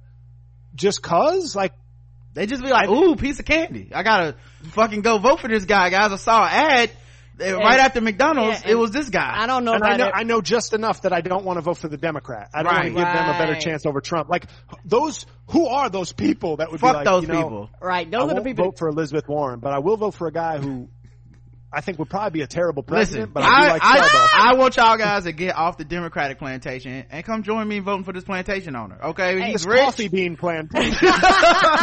AJL, they get in the booth, they be like, what is that commercial I saw, honey? What, what's the Right. name of that dude? That Yeah. dude, that's who I'm voting Steyer, for. okay, well, thanks guys. Yeah, Like, that's who I'm voting for, cause why did you even get out of bed to go vote? Ah! you asshole. Right. I, just, what, like you did that just to say fuck everybody. That's so crazy to me. But all right, That- I think that I think that's everybody. If there's somebody we left out, I'm sorry. I know someone wrote in. I hope this uh for that fan who wrote in and wanted to hear us talk about politics. Hope this uh this is good for you. They're dipping in the Kool-Aid and they don't even know the flavor. yes! Oh man, I ah. make him sound like a Sesame Street character. that's how he sound to me though. yes, it is. That's exactly how That's he how he sounds. sound to me. And he also is like, he's like, Cory Booker's like the guy who, when white people say something racist or do something racist, they're always like, you know, I got a black friend. I could see Cory Booker being their black friend. Mm-hmm. Aww. Yeah. Now, I don't mean that that's, no, hold up. That doesn't mean he's okay with racism. Right, right, right. Cause they don't, it's not like, like they always say I got a black friend, like they be walking around a black friend like, what's up nigger? Like that's, that's not, like no, it's just a black guy that you like fucking shoot hoops with at the wire, Yes. you play soft, You speak with on a, yeah, on a you're regular so- basis. you're on a softball team and y'all like go, you going to a party with him or something. Your kids but- in the same school. Cory Booker seems like the guy that, that you're like, you know, that gets put, he's in the picture with the guy and they're like, yeah, see, I got a black friend too. And he's like, nope, nope, I'm not your black friend. Uh, I'm actually just your black acquaintance. yeah.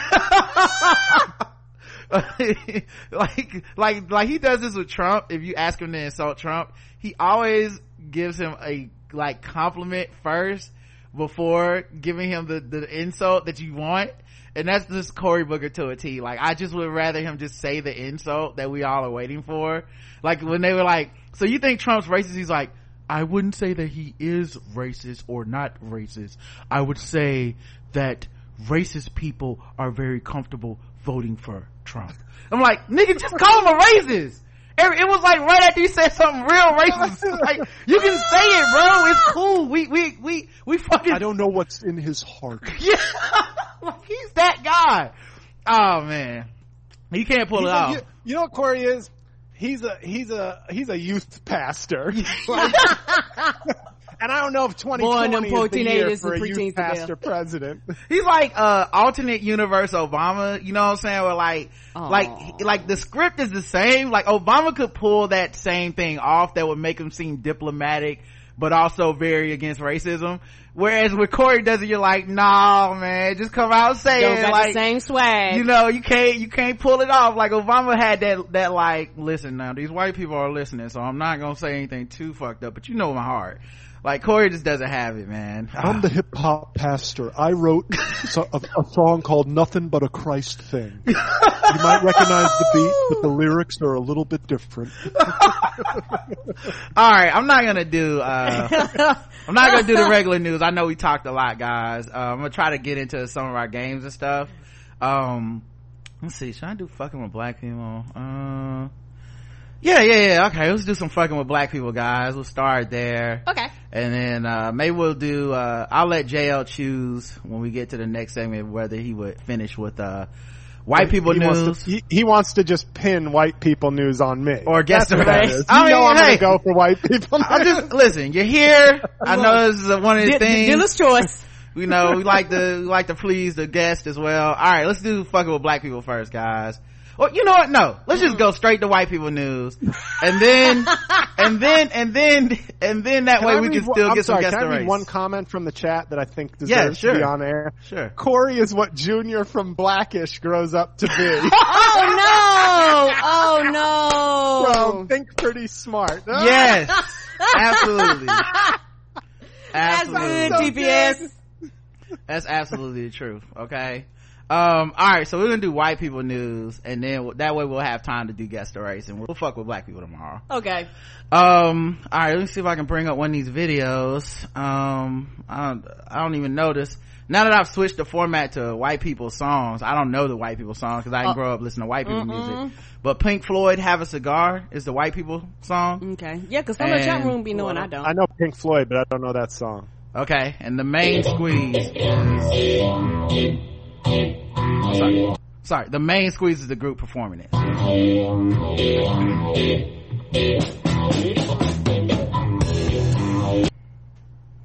Oh well, let's just let it load for a bit.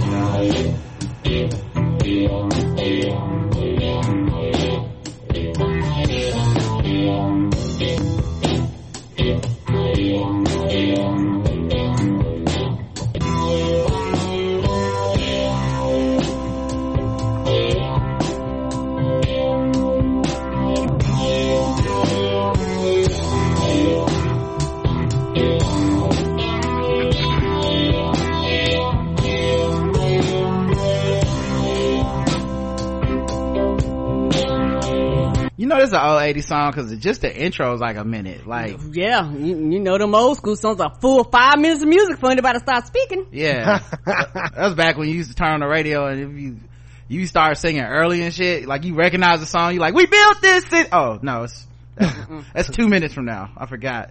Alright, well, let's see what they got.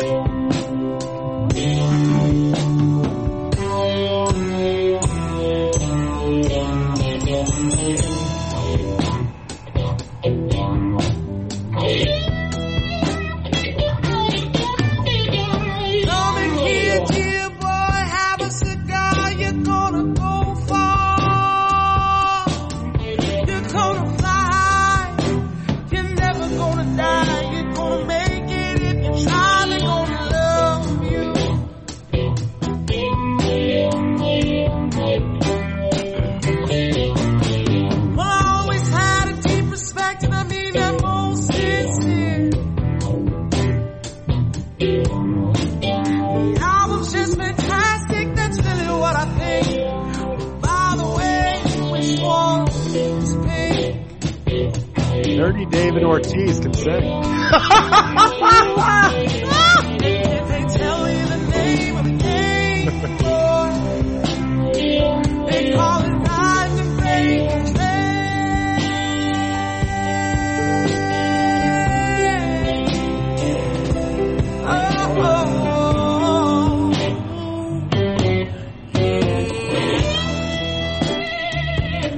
Damn, man. What Questlove gets from behind the drums, dog.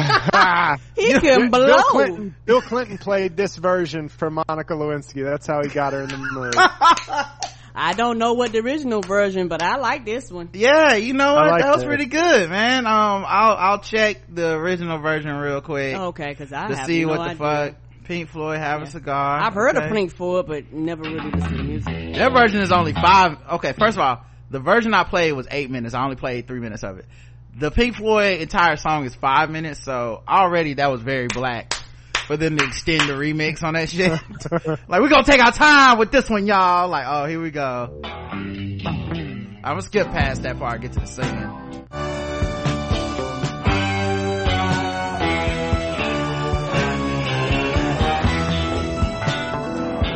Well, you know, the instrumental beat wise, it sounds about the same. They did a good job.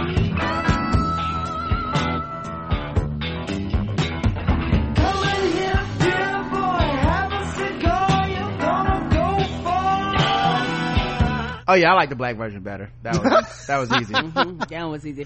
Uh, sometimes, you know, the black be hitting. So, uh, that, you can take a bow the main squeeze. You guys did your thing. Yes, you did. You, uh, deserve all eight minutes of that remix of, of it. Um, now of course, before we get into the white people news, we do have to talk about, uh, the, the, the quick and dirty version of what Trump's been up to. And, uh, that's y'all's man. Um, those white people voted for him. So we can cover it during their news. Uh, let's see what he's been doing. Um, shit. I'm going to step out for this segment and let Okay. Trump sit in for me. No problem. Oh, and when you, yeah, yeah, uh, let's see what he, see what he has to say. Oh, that's Uh, right, because he's present today. Uh, they found some old dirt on him where he posed with Ghislaine Maxwell and Heidi Klum as they were hookers at a hookers and pimp themed party. And I guess they It's took actually pic- pronounced Ghislaine, you know, as Giz. Oh no. Because that's what she was going to get if she came to a party with me. A lot of that. Oh, of course, of course. Um, he also lauded Van Drew for switching to the Republican Party. Great Uh, congressman from New Jersey who voted with me 7% of the time, which is not so high. But he told me he pledged, this is a quote, by the way, he pledged his undying support to me, which was a little bit creepy, but I'll take it. Yeah. So I, I endorsed him. I endorsed him. We gave him a very strong, very tough, very great endorsement. So we're going to hope that he wins. But, you know, I'm going to have him probably kill some hookers for me because he said undying support, and that means very strong support. Yeah. What kind of Democrat are you if you can say, well, I just think, uh, voting for Trump and running as a Republican is a better fit for me?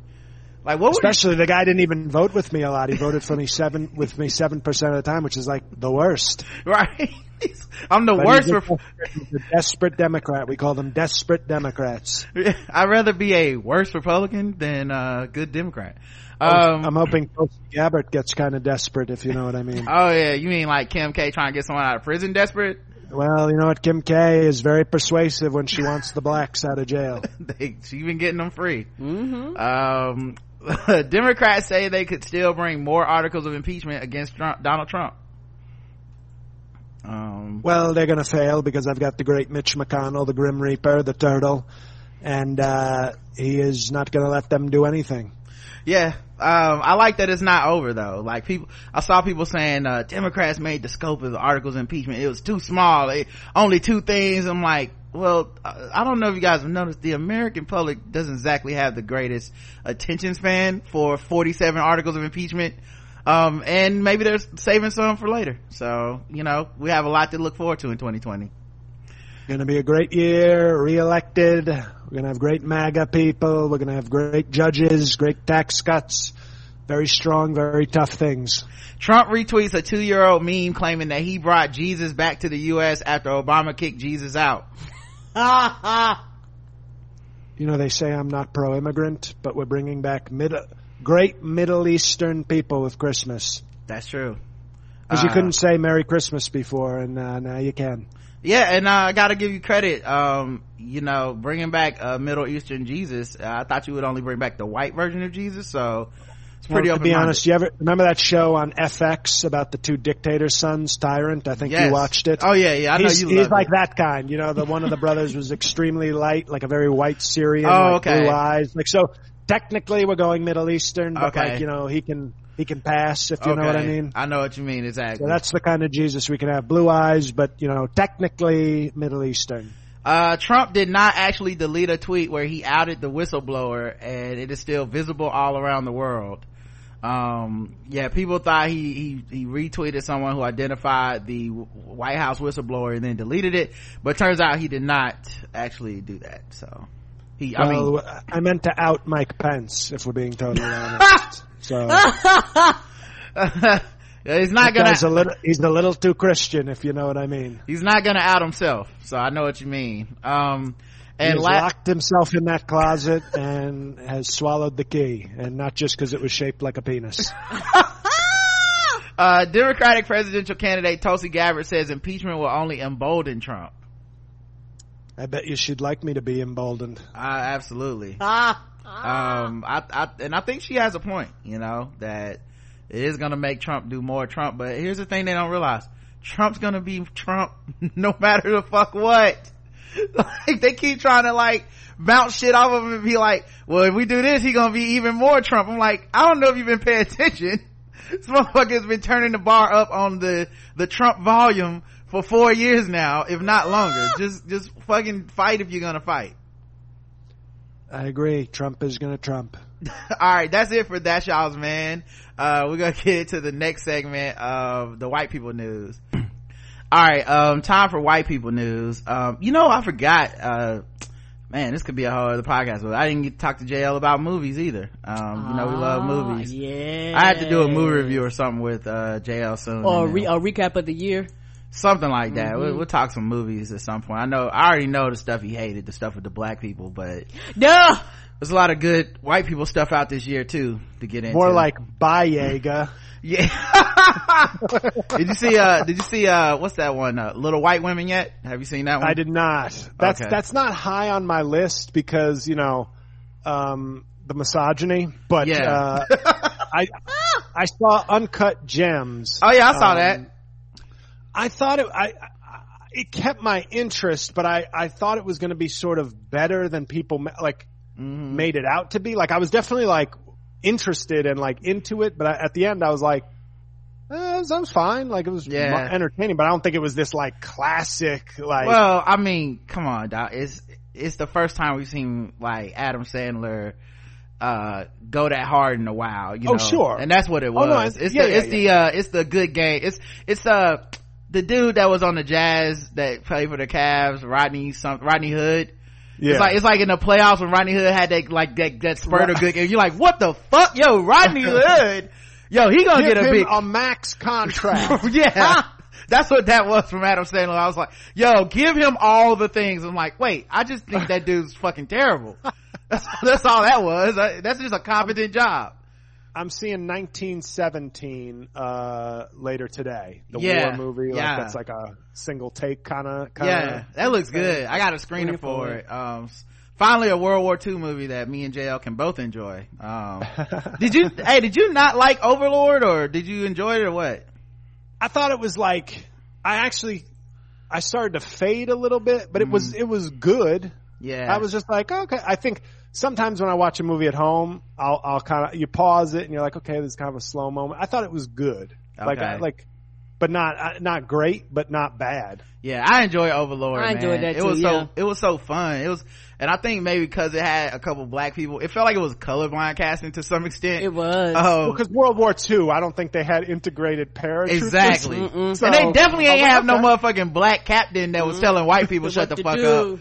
Like, Yeah, so- Bokeem would, but he's The he- like best. we, we joke the the Bo, the Bokima Sans, yes, but uh, he has he he has such a great voice. He should be doing like some voiceover work as well. Mm-hmm. That kind of like, and I think he's got they they got to do something with Chappelle. I don't even care if it's just a sketch. I feel like they switched car- they switched careers halfway through their thing. Like it's like what the fuck happened? Like movie role wise, like Dave Chappelle's playing all these serious ass roles, and then Bokeem's being like almost comic relief. It, he Well, was he must have turned on like a Star Is Born and been like, I couldn't have been in a fucking Oscar nominated film. right. I wonder if he don't fuck with Dave at this point. Like this motherfucker taking all my roles. Spinning all my roles. Now you know what I had to do? I had to be in Queen and Slim as the like funny uncle. That he should be the He funny uncle. he was good in Queen and Slim. He was great in that. Uh, but I'm saying that felt Yeah. comic relief wise. Like it felt like comic relief. And it wasn't the same until Dave Chappelle got big. Yep. Like he didn't look, and then he bulked up and got a little older, and then it was like, wait, man, you didn't look like me before. yeah it's a little too damn much uh he was great in fargo like yeah. I, nah, I, man, I used to see Bo Bokeem's name in the credits of a movie and immediately be like, oh, fuck this. Like, oh, they, they tricked, they tricked me into watching the Bokeem Woodbine movie. Really? I really came in here for a serious theatrical experience. And now I don't, I don't know if I have a bigger smile on my face ever than when I see Bo Bokeem on the screen in something, especially when I didn't know he was in there. Like, Cause it's always a surprise. didn't know he was yeah. in Queen and Slim. Soon as I see him, I, I sat up like, oh, okay. I like this movie was just okay until now, but I might be fucking with this part. So big It's fan. a smart career move for him though to kind of, if you're reintroducing yourself or getting like a second career, Mm-hmm. like to do the kind of scene stealing performances because then you're memorable, you get more work because you can work on more things and then you wait for that next shot, I think, to come your way where it's like, oh, we want you to lead this. I mean, Fargo, he was like kind of one of the leads, yeah. Um, of that season. And that was supposed to be a white dude. Like Oh. he, yeah, that, like he just, he just auditioned for the role and played it as if he was just one of them white dudes. And that's, and that's how he got the role. And I mean, that was such a bold ass choice and it was, and it worked. I, like when you first, like I, once again, when I first seen him on screen, I'm like, oh nigga, what are you doing? And this is Fargo. And he's just murdering every scene. I'm like, oh my god, this motherfucker is killing in Fargo. Like, ah, big fan of Bokeem now. Can't wait to see what he's in next. Um, alright, let's talk about white people news. Don Imus is dead, y'all. I know I heard that name before. Don Imus, he was on, um, he was on, uh, the radio. Oh, they said that stuff about them basketball girls. He's the one that said nappy headed hoes, um, about the basketball team, uh, women's college basketball team. Rutgers. For yeah Rutgers Rutgers. team, yeah. And uh my favorite part, and no one's been bringing this up online. It's really bummed me out because everybody's too busy being like, you can't like him because he was racist. So I don't want to hear your you know eulogies about how nice he was and what a good guy he was. He's only one thing. He's racist, and this is just why white people aren't good allies. Blah blah. blah. Okay, cool, whatever. Y'all y'all got it. I'm not arguing that, but how the fuck is no one brought up that he tried to excuse the whole thing by saying Snoop Dogg be rapping it. And so that's why he said it. And I'm like Don Imus does not listen to fucking Snoop Dogg No, he does not. that was my favorite part of the controversy. Was just him being like I just got confused. I was listening to the chronic mm-hmm. and I thought you just call black women hoes I th- who could have known you know the influence of hip hop is so strong like And that was in the eighties. no, this was like two, we covered it on the show when this I mean, I know, but but how was he when he died? Like in his Oh, 80s? 90 something. Like 90? 93. Yeah, I know he'd been around forever. 78, 78. I 78. believe. Oh, 78. I read the obituary. Oh, See, I'm in a weird position. I was not a fan of Imus, but I heard him a lot because my uncle, who would pick me up from school, was an Mm-hmm. Imus fan. but the, to be fair, my uncle stopped listening Mm. because he disagreed with with a lot of what he said. But I this is this is where this is where you get to see me, you know, my conflict of my my half whiteness with my comedian background all come to like an uncomfortable defense because I think the dude from all that I've read, which obviously you don't he- I didn't listen to the show, Right. So I couldn't be like he's not racist. I'm like I don't know. I don't listen to the show and I don't know him personally, but from all of it, he seems like your typical not 100% evil person, obviously. He Right. did charity work and stuff, but he seems like an old Texas or whatever, like kind of bigoted white dude. Like there's nothing kind of exceptional or, you know what I mean, about his viewpoints of that kind of age and race. So it's like, it's not shocking. Like it seems, and then you hear stuff he was saying off mic. Mm-hmm. You know, he talked, it sounded like he talked like Lyndon Johnson, where it's like Lyndon Johnson passed the Civil Rights Act, which I feel like gives him some, some measure of credibility, but also was a big fan of the N word. Right.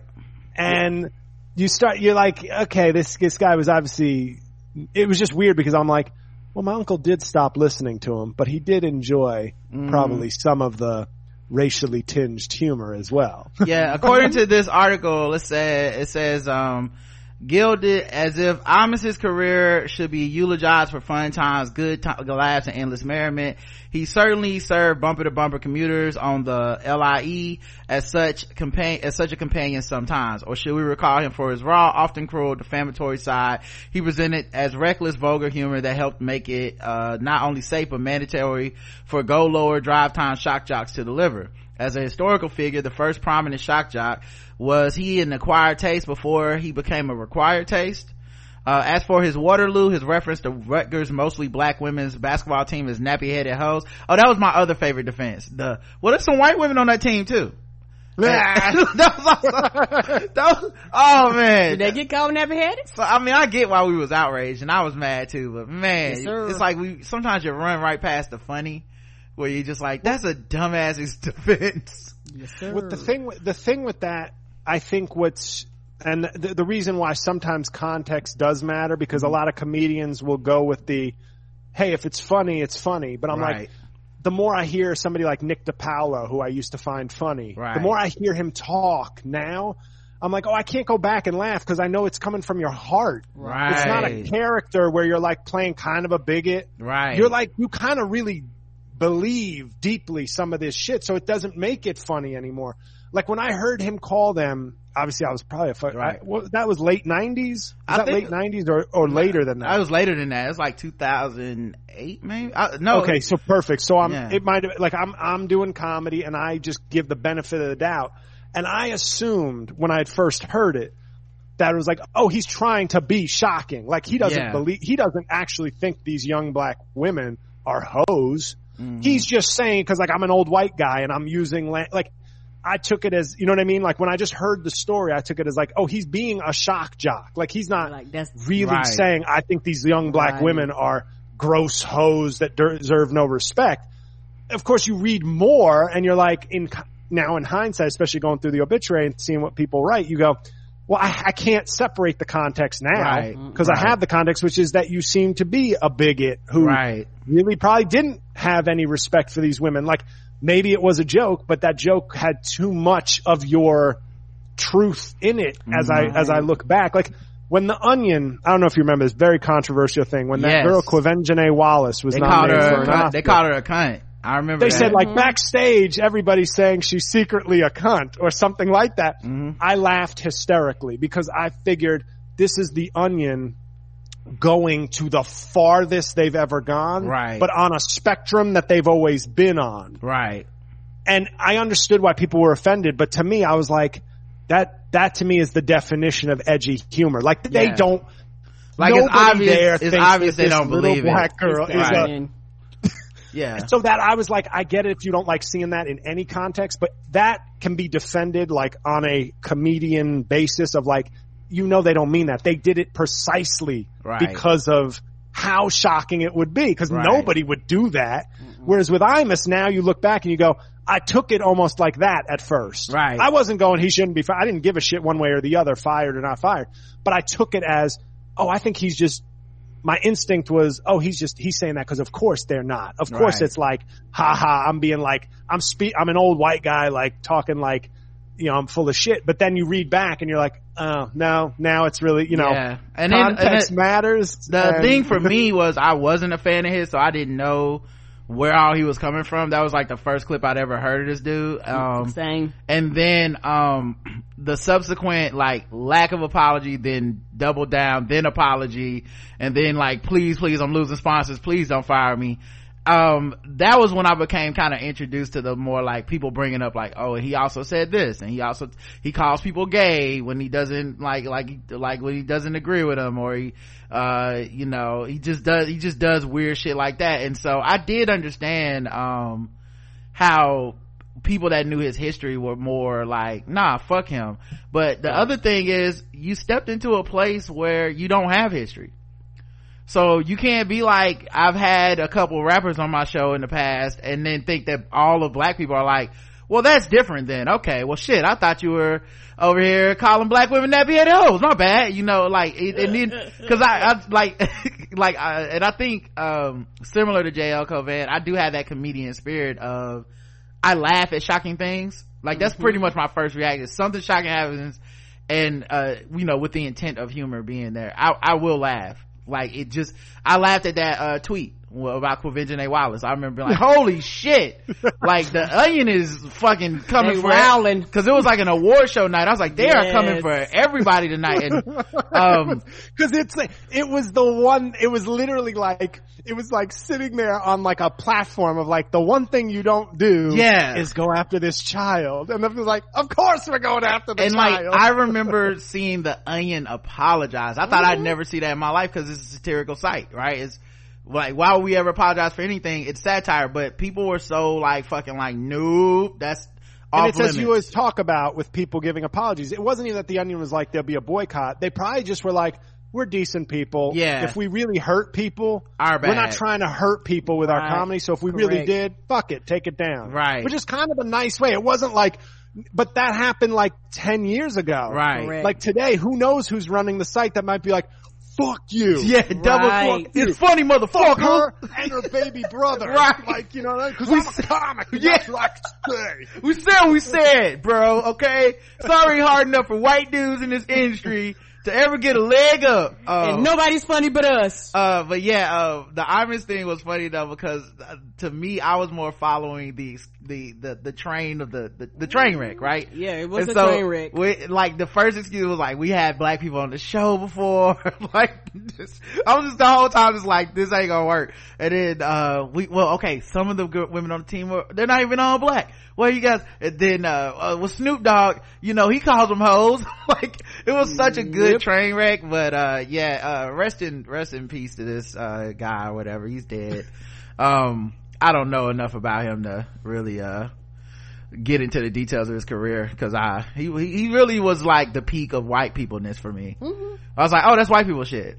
Yeah, and and and for me, it's it's just simple. It's like, uh, and I guess because I don't know anything about him, so for me, I was like, oh yeah, fuck this Yeah, fuck dude. him. Yeah, Yeah. like he old and white and calling black people never headed hoes. It was uh, immediately a fuck him. But I do understand your perspective.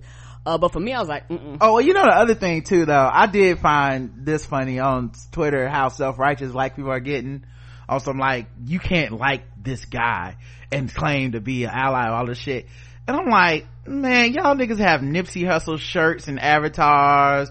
Motherfuckers like, g- motherfuckers were just showing that picture of, uh, Eddie Murphy, Dave Chappelle, um, uh, Tracy, uh, Morgan and Kenan Thompson together. And I've seen you all individually cancel and uncancel these motherfuckers. Like, get the fuck out of here, man. Like y'all, y'all do like some complicated figures when you like them. Right. And that's, and that's exactly what white people are doing right now. They're like, well, he died and I don't want to talk about the, the times he was fucked up. So I'm going to talk about the couple, you know, whatever night shit that he probably did that the black people ain't aware of because we ain't, we don't fuck with him. I only remember the racism. That's how he died to me and that's how the fuck he's gonna ever be. But for white people, they remember the time he fucking, I don't know, gave a homeless person a job or something, some shit that he probably did on that show, some charity or something. I, like I'm sure he's done other shit, but for me, I don't know or care.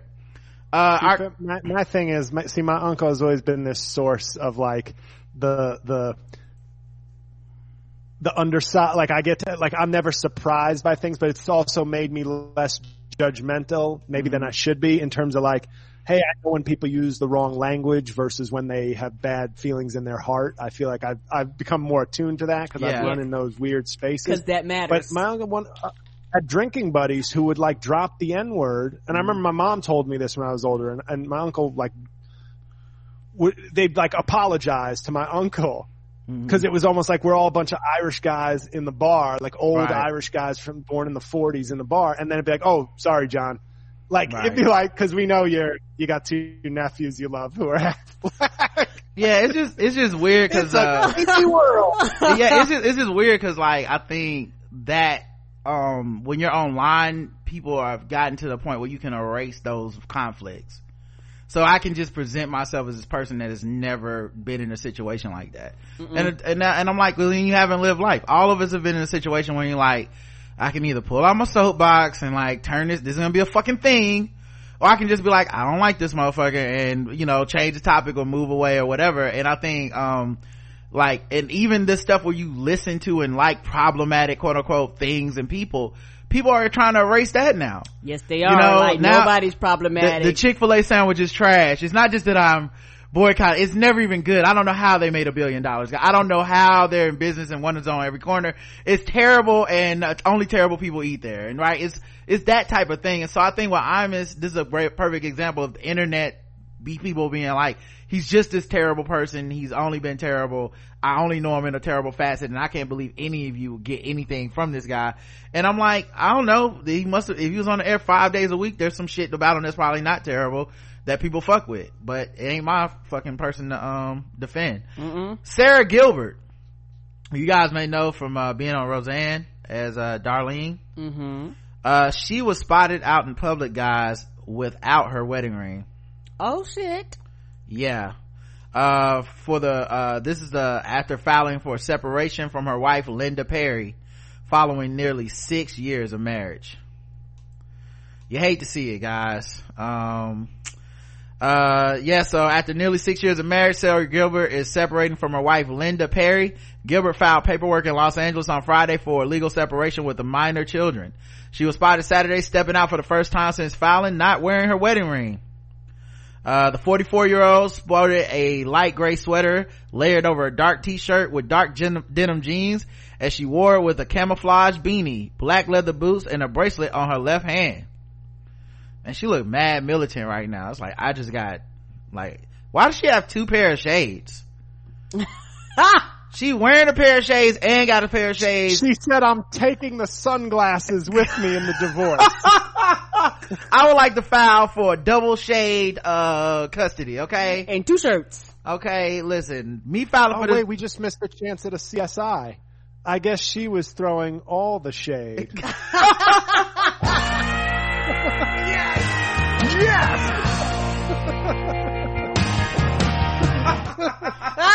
That's a good one. uh, I guess now that she's single, she thinks her future is very bright. Terrible. No, it's the wrong one. All right. Uh, Spotify decided I couldn't do it. Stop, Spotify.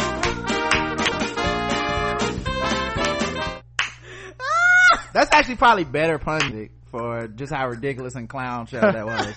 but um, yeah, she uh completed the look with a pair of sunglasses on her face plus an additional pair sh- hanging from her shirt collar. I like how they act like that was on purpose. I might start doing that. going two shade night days. Uh, he got into a, uh, she got into a limo with her son Levi, 15, as they appeared to be heading out of town for New Year's Eve. Um, man, uh, that's so sad, man. I really was hoping that, uh, Darlene would find more love off of Roseanne than, uh, on it, cause, you know, that dude she was dating on Roseanne was trash. Mm-hmm. With the long hair.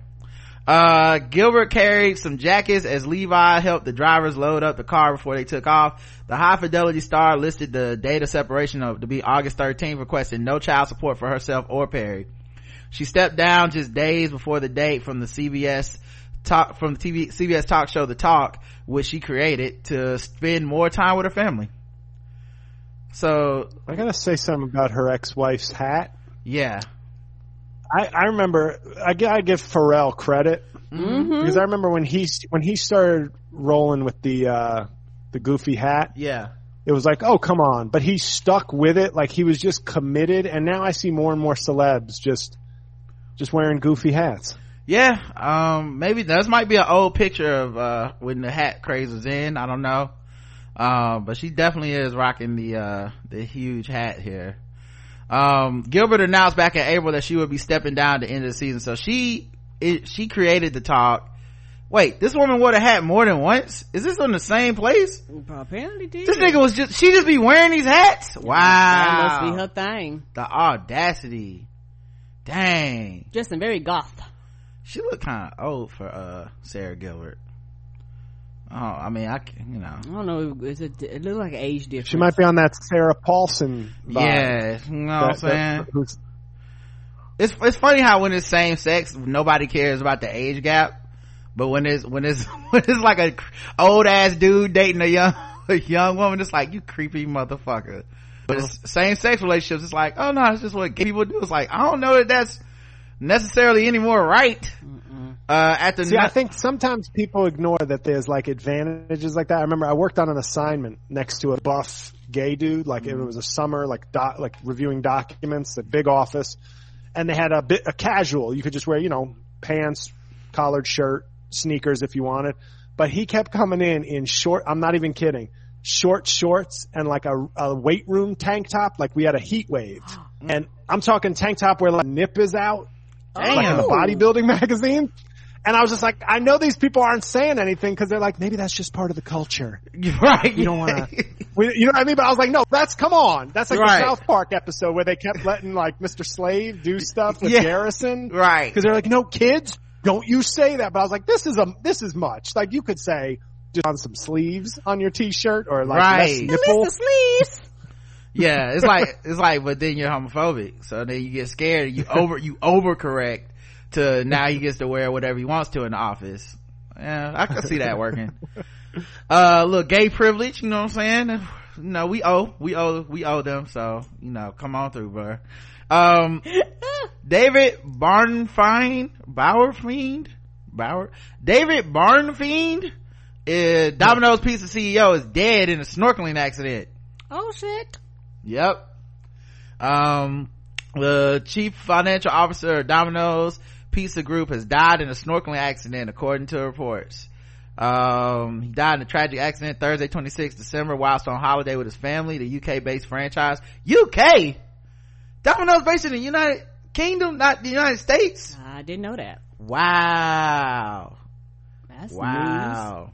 Wow, man. Or they may have been here and was like, you know what? Let's go over there for them to do Brexit. Papa John's would never. Uh, Bowden Fiend, 51, who joined Domino's in 2018 as CAF, CFO, died while snorkeling, snorkeling with his wife and daughter. Damn. Um, and- Can I ask you? I, I hate to do this. Uh, I have a friend from out of town who just arrived, and I can't buzz them in. oh, okay. I, either I don't know if you want to pause the show or if just I'll be back in like. Oh no, I, five I minutes. can pause it. I'll pause it. Give me, I'll give you pause five minutes. Go ahead, man. All right, let's get back to this white man. Uh, so yeah, man, Domino's pizza dude died, uh, in, uh, in a snorkeling accident. He's 51 years old. Uh, he joined Domino's in 2018. Oh, that's He not just that- got the job. Yeah. Uh, he died while snorkeling with his wife and daughter. You gotta be careful out there snorkeling, man. You never know. Yeah, you actually do need to be careful snorkeling. Yeah. Um, you know, you can still water and you can still die. Mm-hmm. uh my uh one of chris lambert's favorite white starlets florence pugh uh who she was in midsommar and little women she's only 23 i did not know that anyway she uh classed back after a fan points out the age difference between her her and her boyfriend zach braff uh he is also a white person um Yeah, who's I, I an know. actor. Yeah, but I know neither one of them. uh women actress uh women actress. Oh i'll see. Oh, on saturday the 23 year old little women actress point, posted on instagram a photo of herself getting food after a long flight. First pit stop matzo ball stu- soup. She wrote adding the hashtag curing jet lag 101 all right so that was cool. And then uh her boyfriend braff 44 commented on the post with a princess emoji in response to the Scrubs alum's comment, oh, he was on, oh, that's the dude from Scrubs. Oh. Oh. main guy from Scrubs. Yeah. Yeah, okay. Okay, now I know who he is. Yeah, I knew he wasn't a black I, did, I didn't know his name though. Uh, one of the Pugh's followers pointed out the couple's 21 year age, 21 year age difference, writing, you're 44 years old.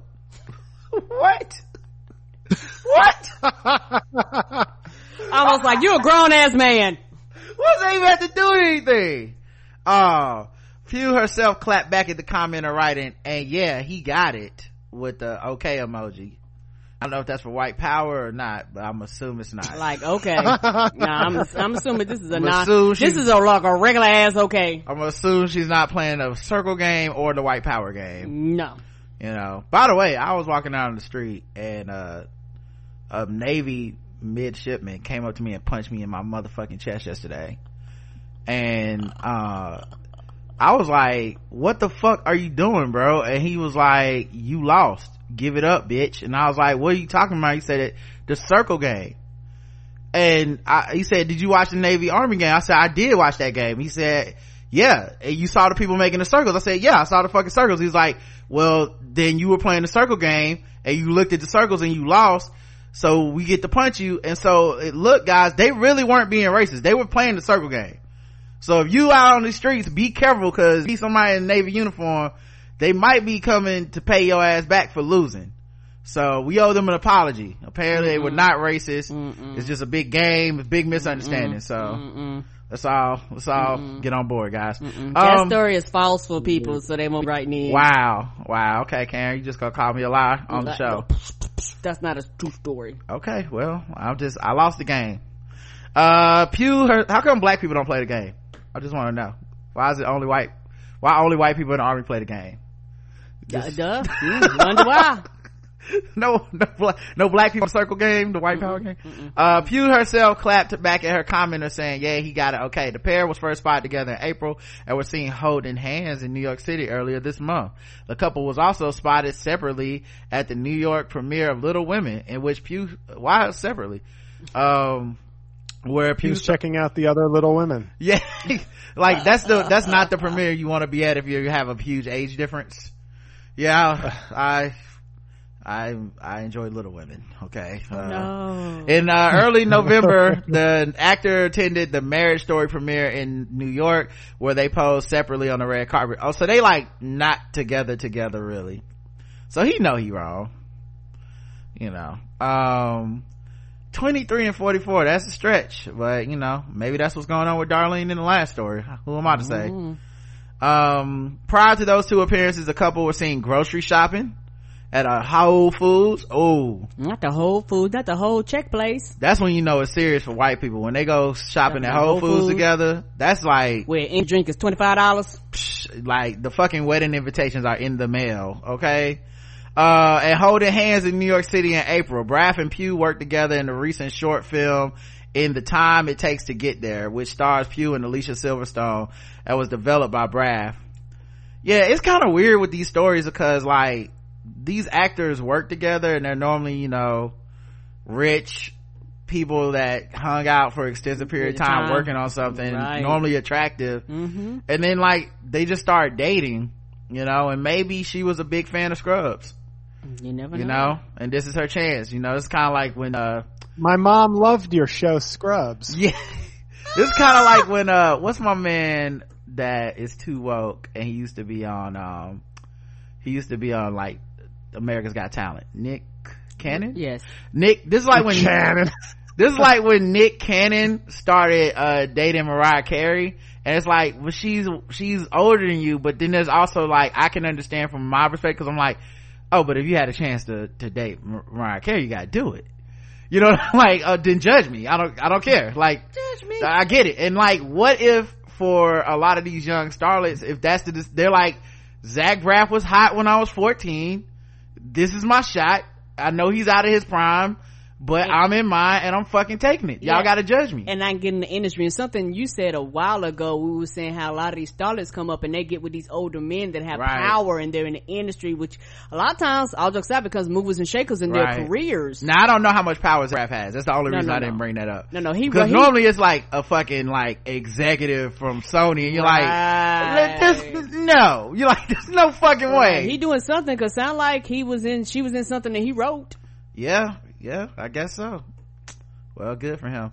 Um, the Peloton, oh, well, I mean, good. She's the one that clapped back. Mm-hmm. Uh, shout out to him not saying nothing. it, it don't matter. Anything he said gonna be a problem anyway. Did he even like her? Well, he still got it. Okay. Like, did she? Probably no. didn't. Mm-mm. No. probably not even on, t- on, on the net like that. He's like, we not even supposed to be together. I, that's why I don't show up to places with you. Um, a popular Instagram family is, uh, who travels the world is being accused of hiding details of a massive holiday sweepstakes. what? We got some white scandal coming on here, y'all. Okay. Oh shit! Now Salacious whiteness. Um, as I wait for this shit to load in the background. What is taking this thing so long? Um, but yeah, I, I read a little bit of this earlier, but there's like, they're a white family that travels, well, not even white. They are a family, the, like, mixed race. It's like, it like a Benetton ad. But they travel all over the world and shit, and I guess people feel like it's misleading because, uh, they, they supposedly won, um, uh, uh, have have a what is it yeah this yeah the parents of the bucket list family that's the name of them are being questioned about their annual oprah level holiday givings and how a lawyer got involved okay all right um this week angry fans said they felt duped by a popular instagram account that did not make clear the full details about a massive annual giveaway for free trips around the world. Some people even argued that the lapse in disclosure allowed the family's account to rack up a lot more engagement and followers. What we know so far is thanks largely to a lawyer named Paige Griffith from Montana who spent her holidays. This is, oh, by the way, this is the family here. And Wow. yeah, that's the typical, like we went to Africa and stood next to this African man pose. hmm Um, that's, that's the, that's the move Smile. that's the way um uh, uh, so yeah uh white people love that shit boy uh what we know so far is thanks largely to this lawyer woman uh who spent her holidays digging and posting about the debacle on her instagram stories more from her later the Gee family more ubiquitous, ubiquitously known as the bucket list family by their more than 2.4 million instagram followers are five self-proclaimed nomads who travel the world for content. This lifestyle was possible after the dad, Garrett Gee, reportedly sold his app to Snapchat for $54 million in 2015. Okay. Um, yeah. I like how it says five self-proclaimed nomads. I'm like, wasn't one of them a baby? I don't think that Yeah, baby's three, out I'm here about to say three of them are itself. children. the first word of that baby was nomad, guys, okay? Uh, you love to hate to be envious to see it. Uh, each year, parents, Garrett and Jessica host a huge giveaway series called 12 Days of Bucket List Christmas. The idea is that for 12 days at the end of the year, they surprise families in need with a gift that means so much to their own family, the gift of travel.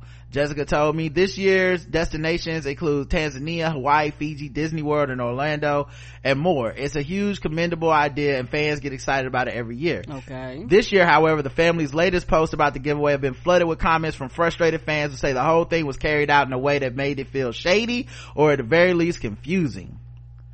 Um, Many people say they felt misled by the family's overly simplistic instructions in their IG cap- captions on how to submit to the contest. All you need to do is like this post, then share this post in your Instagram stories.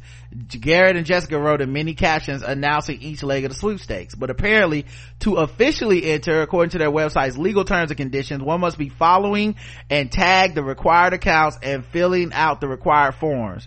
The IG caption on some posts have since been updated to link to their official rules and terms after they received backlash this week. Now that I understand, right? Because you're just bumping your numbers up, but half of those people thinking they're entered into a sweepstate today, not. not. right? So from that perspective, I understand the anger. Can you please help clarify how you are choosing the family for this trip? If the cap, in the caption it says that one need only like and share the post, one person wrote. Many comments like this began cropping up because people became aware that by simply liking and sharing the post, they were not in fact officially entering into the giveaway. Um, so I hate to be an asshole. I'm sure these people are good people and shit, but uh, follow the fucking account, fill out the forms. Mm-hmm. Why is this a fucking? Why is this even a fucking thing? Then do the thing. Right? They don't want to do the thing. That's to me, to me, Yeah. this is more about people's entitlement because they like, I gotta actually like follow this shit. Yeah, Yes. bitch, I'm giving you a vacation. yes, yes, you need to follow. You're going account. to Fiji on me. The least you can fucking do is follow the account. If you, hey, as I announce the winners, I don't know, unfollow. If it's so fucking hard to see me and my family You want- balling, right? You want the trip, but with, with the least amount of effort. Jesus, this is a problem? Wow. Mhm. That's why- BuzzFeed wrote about this. That's why it's in white people news. a lawyer had to get involved. That's how serious this got. I'm not reading the rest of this shit. Oh my god. White people, get some problems. I get some problems. it was it was so misleading. They like want us to follow them and fill out forms so they can know how to give Get us it- free shit. And get in contact with us. Mm-mm-mm. Uh, let's see what else white people are getting into. Um, oh, all right. The Peloton ad. You know, the one all the white people was mad about? Yes. So the husband, the actor who plays the husband in that ad hmm actually did have people mad about at him in real life. He just He's played an actor. right. He's just an actor. Um, and I was like, that's super super ridiculous. Right. I didn't even see a. I saw nothing wrong with the fucking commercial. Right. I also didn't think the commercial was problematic at all. Right. So that's just my opinion. Um, and, and I think it also exposed a lot of people that claim to be all this body positive shit where they're like, you can't tell by looking at someone how healthy they are. I'm like, okay, cool. So, you know, you're not just gonna assume because somebody's fat that they're just like, you know, fucking gonna, you know, full of unhealthy shit. Cool, cool. Appreciate that. But then they'll even say like, and just because someone's skinny doesn't mean that that person's in great shape. They could just be skinny. You're like, okay, That's cool, cool. So if you really believe that, why is this ad offensive?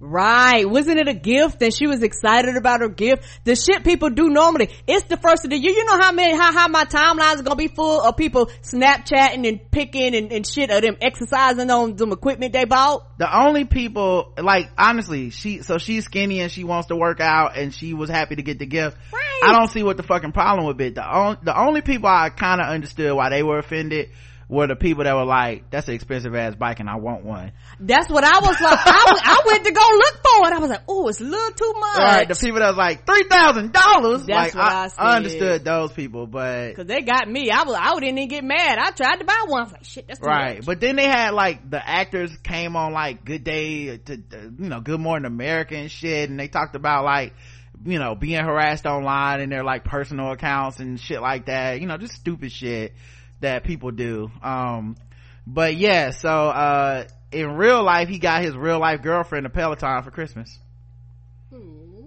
Now see now that's trolling. That's how you take it to the next level. He took it to the next level on him. Despite the viral uproar over the recent Peloton holiday commercial, The Gift That Gives Back, which depicts a man giving a woman an exercise bike for Christmas, the real life so-called Peloton husband appears to be taking cues from his malign fictional character. Uh, on Christmas Day, actor Sean Hunter shared a photo on Instagram of himself posing with his alleged girlfriend. Along, I like that alleged. who, who wrote this? the, the NY Post like, we getting to the bottom of this. We don't We're trust nothing Find out. we don't trust a thing, okay? Alleged girlfriend, okay? Until proven otherwise. Alongside his gift to her, it was, you guessed it, a Peloton bike. And for the record, his partner, whose name we have not yet learned, is already in fabulous shape. the thing about this, Y'all and I think you guys brought this up the first time you talked about it on the Yeah. show, is just it, nobody. If if if the Rock's wife bought him like new state of the art dumbbells or something that he could take on the road with him, some kind of like ten thousand dollar weight set that like would anybody go? I think the Rock lifts enough weights. right. Nobody. would just be like, cool. it's so it's such a non thing and then like the other thing too is like we're peloton okay? We have a very expensive bike for sale. The ad might be hey get this for somebody. They might fucking want like we gotta sell this bitch. That's what we do every december is selling. We know new year's resolutions is right around the corner. Mm-hmm. Like this what we do. Like what we supposed to uh, not advertise our shit. We so, you know what i mean? Hey hey hey uh not that anyone needs to ever work out. It's if you feel so inclined maybe and you know it could have been done. Like the other thing people don't acknowledge is it could have been done way fucking worse.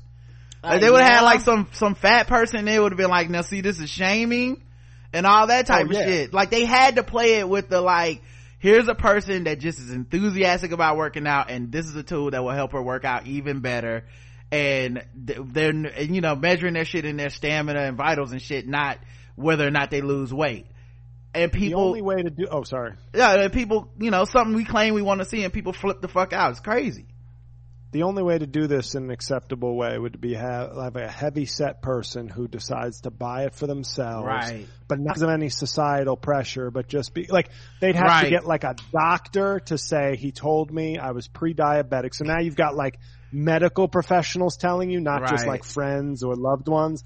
So a doctor told me I was I was pre-diabetic. So I thought, how can I get myself motivated? I got myself a Peloton. Mm-hmm. Look at me now. Uh, 80 pounds later, I'm not ripped. I'm not like super jacked, but I'm, I'm looking a lot I- better. and my doctor says I am not, uh, I'm not di- pre-diabetic anymore. Thank you, Peloton. That's I, like, that- I actually that's it. think I actually think that's still offensive because they lost weight. So they would No! have to they would have to stay the same weight and then be like, but I'm much healthier. Just trust me. uh, because we don't want to offend anybody and make them feel like they need to lose weight or anything like that. And yes, this commercial is now an hour and a half long. It's a movie called Peloton because we didn't want to piss anybody off. Like, get the fuck out of here. It's, some of this shit is non-issue. Don't buy the bike then. What you gonna boycott the $3,000 bike you can't afford? Ain't that the truth? Anyway, uh, Hunter Biden's baby mama demands sole custody as he's linked to multiple criminal probes. Damn, Trump winning. Hunter Biden's Arkansas baby. I've never seen an article refer to a white woman as a baby mama. Yeah, right? Bravo, Daily Mail. That's what I call equality. It's the kind of trash I come here for.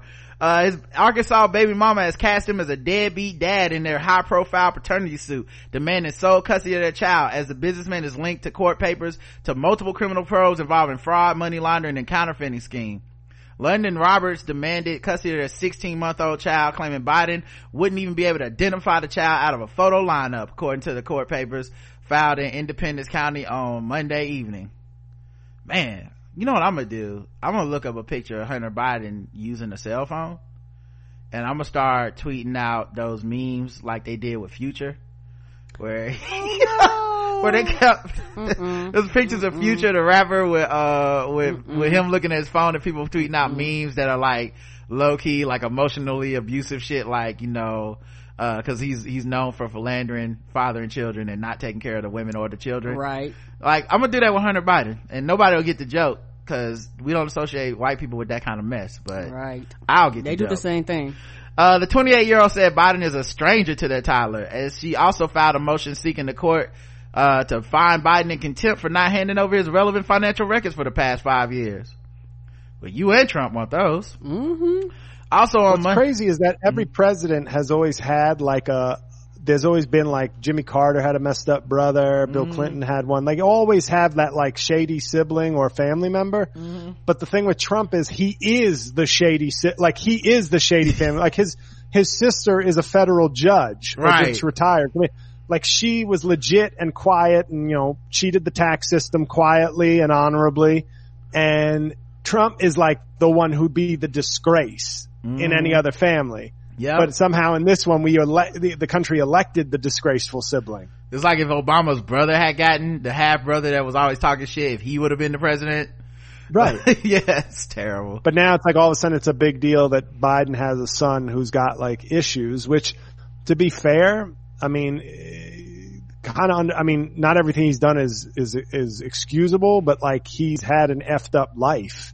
Mm. As far, as much as an effed up life as you can have while still being somebody whose father is a senator. Like you lose your mom and Right. your sister when you're young, your brother dies like just recently. So like, you know, it's, it's, he's had a lot of emotional trauma. So he's got substance abuse problems and stuff. Right. And instead Trump, the same guy who says we're going to save the opioid people is out here just trashing like this kind of addict, quasi, you know, troubled person as a loser.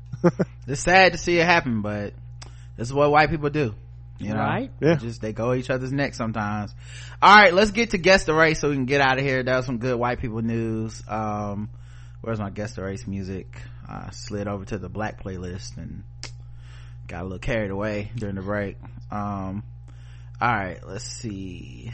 Boom.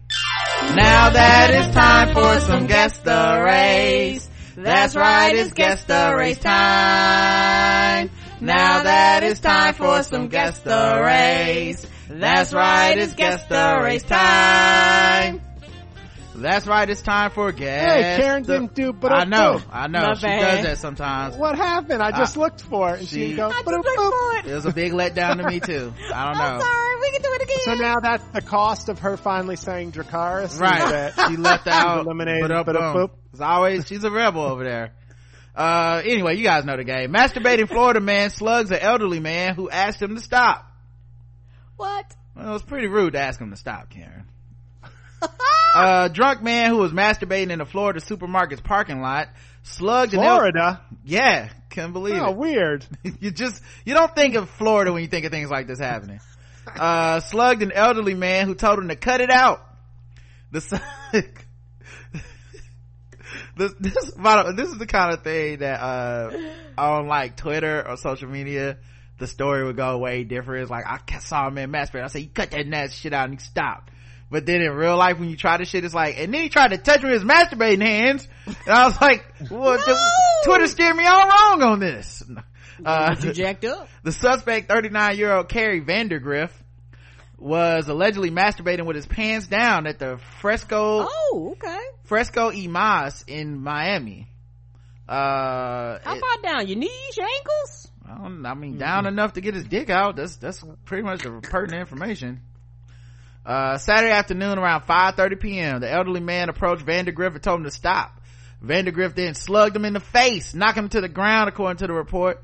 Vandergriff then allegedly continued to pummel the man while he was on the ground with his nasty masturbating hands. And Oh. his dick out. His dick. I was Yeah. just gonna say it. More importantly, he's is also draping his penis on him Oh. while hitting him. He was arrested on no, a number of charges, including indecent exposure, battery, and dis, battery and disorderly co- intoxication. Guess the race of Carrie Vandergriff. White. Karen's going white. Uh, what about you, JL? Oh, it's very white. All right, let's check the chat room and see what they believe. Um, his Vander, he Vander grip that dick, white. Uh, the Vander grip rules, guys. Uh, Florida says undefeated white. Dick slanging white, white, nasty ass Pornhub white, white, white as hell, Vander white, master race baiter white. The correct answer is he was white. I'd want to know if the guy actually just said, cut that out. And that was enough to get him angry. If the guy said, what the fuck are you doing? Stop that. Yeah. But if the guy was like, hey, cut that out. And he was like, those are fighting words. hey man, put your goddamn dick away like that Chappelle No, joke. He'd have said cock. yeah, yeah, he probably said cock. Well, I don't know what race the man who got beat up was. That's, you know, if he was black, he would have said dick. You know, it's like that's, That's what Zach- is that Zach Braff? I. I think it's him. Uh, he said, uh, "Hey, Oh. still got it, okay." His Um, hair almost like a wig. it does. It does. Uh, Florida, man. What can you do? Uh, let's see what else we got here, guys. How about He um, did that. Yeah. He- of course he did. Uh, let's see. How about, um, uh, this one. A Colorado man robbed a bank and then immediately threw the cash in the air yelling, Merry Christmas! That's what Bernie Sanders said he's gonna do. Okay, that's how Bernie got my vote. Rob for the rich, get to the poor. A Colorado Springs, Colorado robber was anything but discreet after he stole thousands from a downtown bacon Monday after, on Monday afternoon with witnesses saying he immediately ran outside to yell Merry Christmas while throwing wads of cash into the air. Y'all better not touch that money. All that money tagged. And ev- uh, You fuck around and spend that money, your ass is going to jail. the man identified by police as 65 year old David Oliver left the bank, threw money in the air, shouted the holiday wishes, and then went to a nearby Starbucks where he sat down and waited to be arrested. Wow. Uh, police say Oliver was arrested without conflict and no weapons were found on his person, though the suspect had reportedly claimed to have a weapon while robbing the nearby Springs Police Sergeant Jim Jeff- Jeffercoat did not confirm to the Denver Post that money was thrown in the air or that the man yelled Merry Christmas. Uh, the amount of money stolen remains undisclosed, but Jeffercat, uh, told reporters that thousands of dollars remain missing. Witnesses say people walking down the street picked up the money and returned it to the bank. Right. Hmm, that's hustling backwards. What was his ask me. first name again? His first name What was the- is David. His name is David Oliver. Okay. Oh, that could be either. All right, Karen. Oh, white. Karen's going white. Sat down and waited to The be arrested. reason- Okay. Exa- yes, the only reason I'm saying white is that he went in presumably not making a purchase at Starbucks and just thought, I'll sit here. so that's white. That's very white. All right, let's check the chat room, see what they believe. Robin of Loxley White, waiting to be arrested. Snow White, White.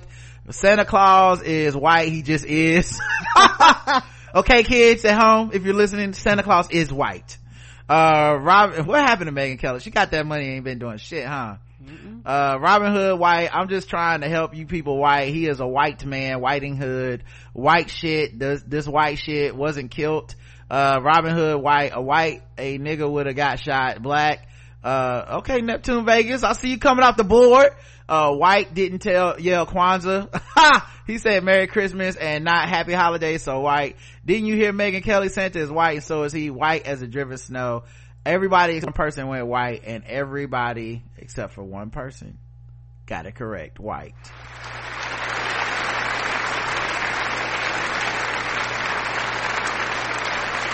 Now, uh, that one person did miss it, so they gotta get booed.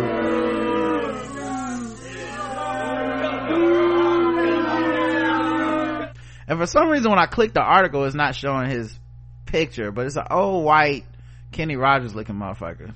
so just, just, just, just know that that's who, who it was. I don't know why it showed it in the preview, but not the actual article. And I guess the people around there have my same frame of mind. If I take any of this money, it is tagged and I'm gonna go to jail. I don't think, I think they're just good people that were like, I don't want to go get a felony. Uh, Right, everything probably around this building is recorded. Right. Like, I don't even know if the money is necessarily tagged if you throw it loose into the air like that, where you can see Okay, the, that's mine. That's that, that's how I be thinking. I'll be like, oh, all the money tagged. well, we already know you're a terrible thief. So, I'm a horrible thief. That's why I don't commit crimes. right.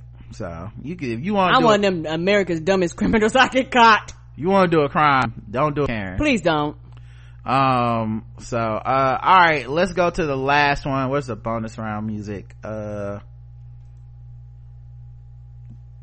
oh, there we go.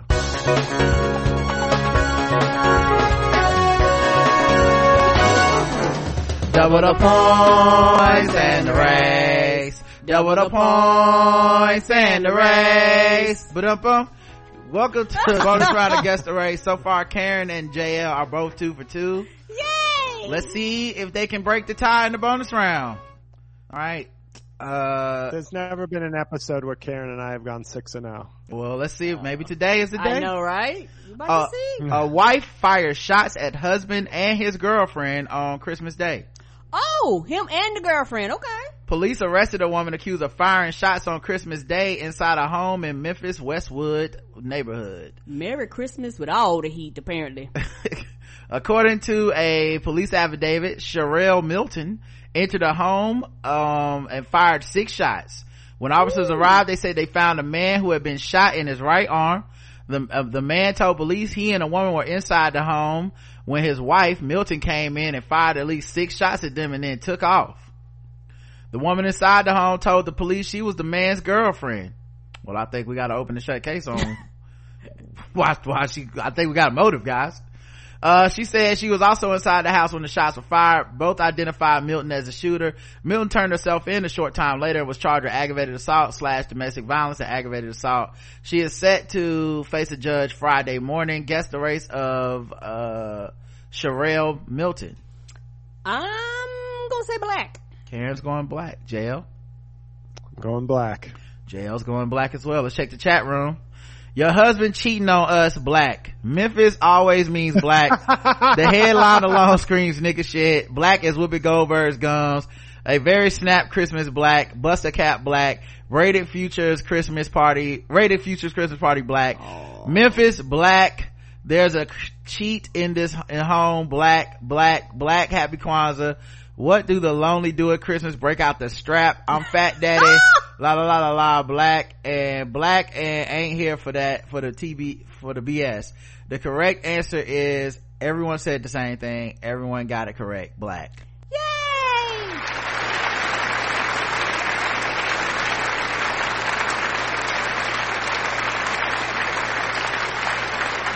Sound like a chapter in closet. Right? Came in just Six bullets. Her aim is terrible. You only got hit one time? right. Um, but yeah, she uh came in and started busting. That bust that thing six times on the girlfriend and the husband. Congratulations to both of y'all for perfect scores. I know. I'm shocked and surprised. And she does have the look It's a of Christmas miracle. she has a look of no regret for shooting that motherfucker. Oh, she look like I'll do it again. And as soon as I get out of here, he Right. gets some more. Man. The New York Post definitely would have had her on the cover, and it would have said "Ho ho ho." Nappy headed ho ho ho for Don Diamond. um, I wonder at Christmas do they call them ho ho hoteps? Think about it. All right, let's get to What the uh, wrong with you? let's get to the last thing. Sword ratchetness, everyone. Yeah, she put her good wig on for that too. That's a good wig. Yeah, she, she, she swooped it to the side so she could see.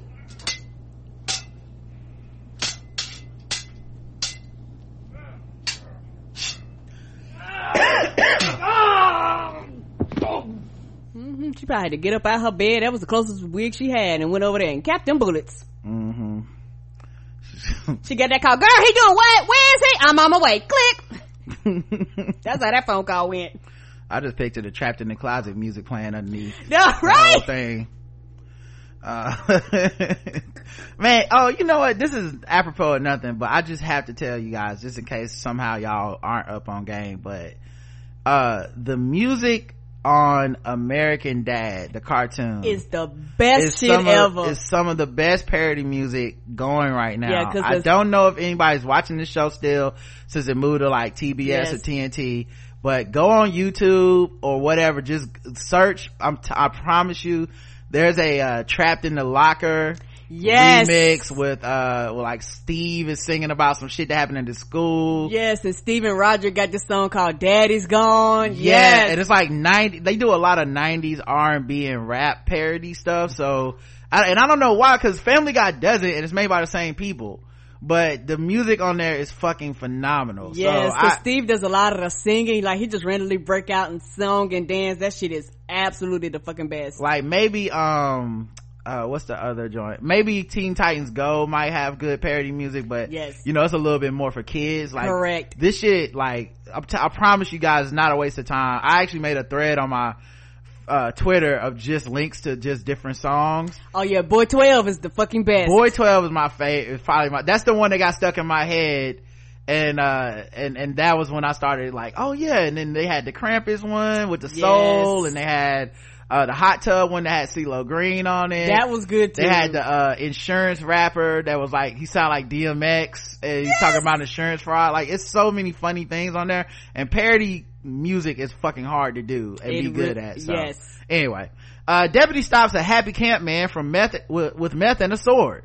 oh, and a sword, meth. Okay. Yeah, and looking at his uh, mugshot, can I gotta say, doesn't look like a happy camper.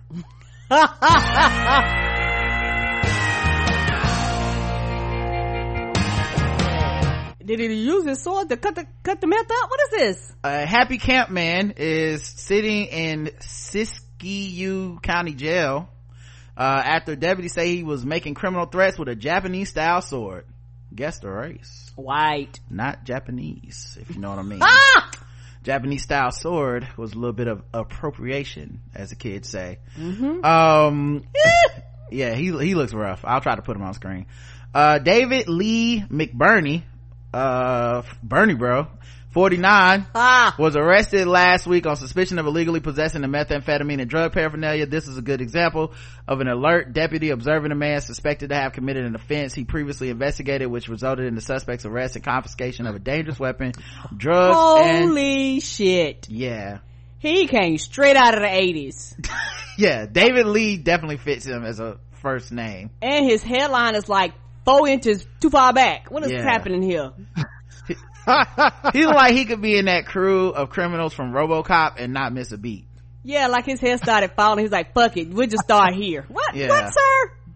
Uh, when they rolled up on him, it was playing like "Rock You Like a Hurricane." Come on. You give love A a, bad bad name. Bow, bow. sir. You know we're pulling you up for because I'm not good anymore. That's why. They put up, we're not gonna take it. And he just rocking his head. Uh, we appreciate the report we received from the citizen as well, which helped lead to the suspect's arrest. The incident began Monday when they got a call from someone making, uh, was making criminal threats in a happy camp. In Happy Camp. I guess that's a location. Must be. When Deputy Robert Stewart went to the, uh, to the, to investigate, he found a vehicle driven by the suspect who was on probation. He, when he pulled over the vehicle and was playing, uh, we built this city. Yes. Uh, it was playing, when, he pulled, when he pulled it over, it was playing, uh, Love on the Elevator. He said, uh, he searched it and found a sword, drugs, and paraphernalia, including a smoking pipe and a syringe. The man is on probation and he is prohibited from carrying an edged weapon with a blade exceeding two inches in length. Yeah, when he put it up, it was like, walk this way! Talk this way! That's what he was playing when Just give me a over. kiss! I'm just sitting here actually enjoying all the 80s rock music. Unironically. Um, these are the jams back in the day, guys. Wasn't it though? The bops. um but yeah so uh what i think is interesting is he's on probation and prohibited from carrying an edged weapon with a blade exceeding two inches in length i did not know that was a law Me and i'm actually supportive of legislation like that you know i think swords get overlooked it's like you can't have a gun you're a felon or some shit it's like okay but you can have a fucking sword no I bet you some of the cops don't even actually know. So, like, they might be on the lookout for knives. Right. Yes. You know, I'm start- but like, if somebody just has a whole sword, it'd be like, what's mm-hmm. that? Some- Yeah. yeah, somebody bust out with a katana, you don't know how to handle that. You're, that especially wasn't in your training. especially in our country where you literally could walk down the street with an assault rifle some places and it's not illegal and then it's like a motherfucker got a sword and they're like is that what are we calling on this are we stopping this Is it 820, 445? I, I don't know what the code is. you know what just let him go just let him go it's We not worth it. It's not worth he- the interaction. if he kills somebody we'll come back we're gonna call. like, uh, we got a suspected felon in possession of a sword. Is that a law? I don't know. We were calling it in just, to just ask in case, guys. so it'll be on the record. They're like looking it up and shit. Uh, that's a, is that a 1085? No. Hey, Barbara, you know all the rules. You, is this one? Let me Google what this is and call y'all right back. Oh, oh, it's a 661, y'all. We got a 661 in progress. Oh, good. I got the number. Thank you. Alright, y'all. Make sure y'all check out my man, JL Cauvin. Yes. Um, making podcasts great again, of which I am a patriot. Uh, uh, Thank you very much. A, a Patreon patriot. That's what they call them. uh, And it's at Trump Pod. Obviously, I have my own personal account, but you know, just to follow the show, also it's at Trump Pod. yep. You got any upcoming shows? No. Mike, it's I, I have to send out my monthly emails next week, and then you know say some prayers uh, that that some of them get answered. So the usual, just 16 years in, the usual, just rolling of the dice, hoping that you continue to te- that you can continue to make jokes. Yeah. Meanwhile, uh, Louis C.K. is, is touring already. He's touring. I got an email. Got an email from uh, the comedy club here. It's like, yo, come out and see Louis C. Uh, see Louis C.K. And I was like, wow, he's back All the way back. at the same time. I'm gonna time. masturbate on all these PC people. I hate them. They're like my kids. My kids are social justice assholes, and it's like unbelievable. Like fuck these kids. At least now he gave him a choice. At first he wouldn't give him a choice. He was Yeah, just showing up on the true. scene. It was like, ta-da! True, that's true. Like you can't call us cucks unless we want to pay for the tickets. Right. All right. Uh, but yeah, uh, and make sure you guys uh, be on the lookout for the Return of the Righteous Freak podcast because I I know I'll be on the lookout. Me too. uh, for it because uh, I got to get my hot takes from JL as he uh, says all the things I disagree with uh, about movies and TV and all other kinds of yes, shit. listening to you, I missed the show. You're like a um an emotional roller coaster because you're one of the few people that I can listen to, and I'm like, okay, I'm with you, JL. Fuck you, JL. That's funny as shit. All right, I'll be back next week. Yeah. Every time. Yeah. Oh, thank you. Um, and I think that's what JL strives for. I think it is. Yeah, so. You'll Um, laugh, you'll cry, you'll be happy he's a failure. Righteous podcast. Two weeks from now returns. did you, uh, and I, and now before we leave, I did want to bring this up though. Did you, uh, hate the latest Star Wars as much as you hated the one before it? Which I love. No. Okay. Um, Last Jedi uh, was my of these new three was definitely my least favorite. Mhm. Um, the new one I thought was fun enough, like good. You know, I think I maybe it was just the anticipation. The Force Awakens I liked the most of the 3 Mhm. Um, the second one I just didn't think was very good. Mhm. Um, all jokes aside, I just I didn't like the tone of it. I didn't like, and that guy Rian Johnson. I mean, I like Knives Out a lot. Like I, he's made good movies. I just felt like you can when you have an existing property. I feel like you have to be sort of at least consistent within the overall framework. And it felt like the humor in the Last Jedi especially bothered me because I was like, is this? Did a Family Guy writer like join to write jokes for this? Because it felt like it just felt out of place and that kind of threw me off. And then I saw some of the effects were not particularly good Mm-hmm. in the second one. So, you know, that's, uh, that I would rate that as the, the lowest of the new three. The last okay Jedi. i mean I, I love the last jedi it's probably my favorite of the new three uh specifically because it does kind of like it, like i think being a real star wars fan uh over these past however many years of my life and then uh uh, and like you know all the other shit the clone wars like I, I read the comics i'm like big into it so whenever somebody does something that i can't see coming i like that intrigues me more than no because i know the general themes and what it's going to come down to. I'm like okay well you know the good guys are going to win uh at some point they're going to talk about how the, the the the the the light and the dark of the force aren't really uh as simple as good and bad and and all this type of you know that's coming. Uh what i liked about the last one is that uh it kind of took what rian johnson did and gave it conclusions that still work for the universe because there was some like anarchist type people that wanted like the last jedi to be the like the theme going forward for Star Wars is that it's just a bunch of like shit that is like no fuck tradition, fuck like spit in the face of you, what you nerds have been waiting on. And I kind of like that it still was able to get to some conclusions of like, yeah, you, you guys wondered who the fuck Snoke was and what that was about, and you guys want to know who her parents are. Like, you know, we know that you wanted that, and we're gonna give you that. So I appreciated that shit. But uh, yeah, we'll have to t- rap about movies another time, man. Thank you so much, JL. And Thank um, you. keep Appreciate on- Happy New Year, everybody. you too, man. Keep on hating out there, man. Be, be strong. 2020, 2020, I'm going to hit new levels. Okay.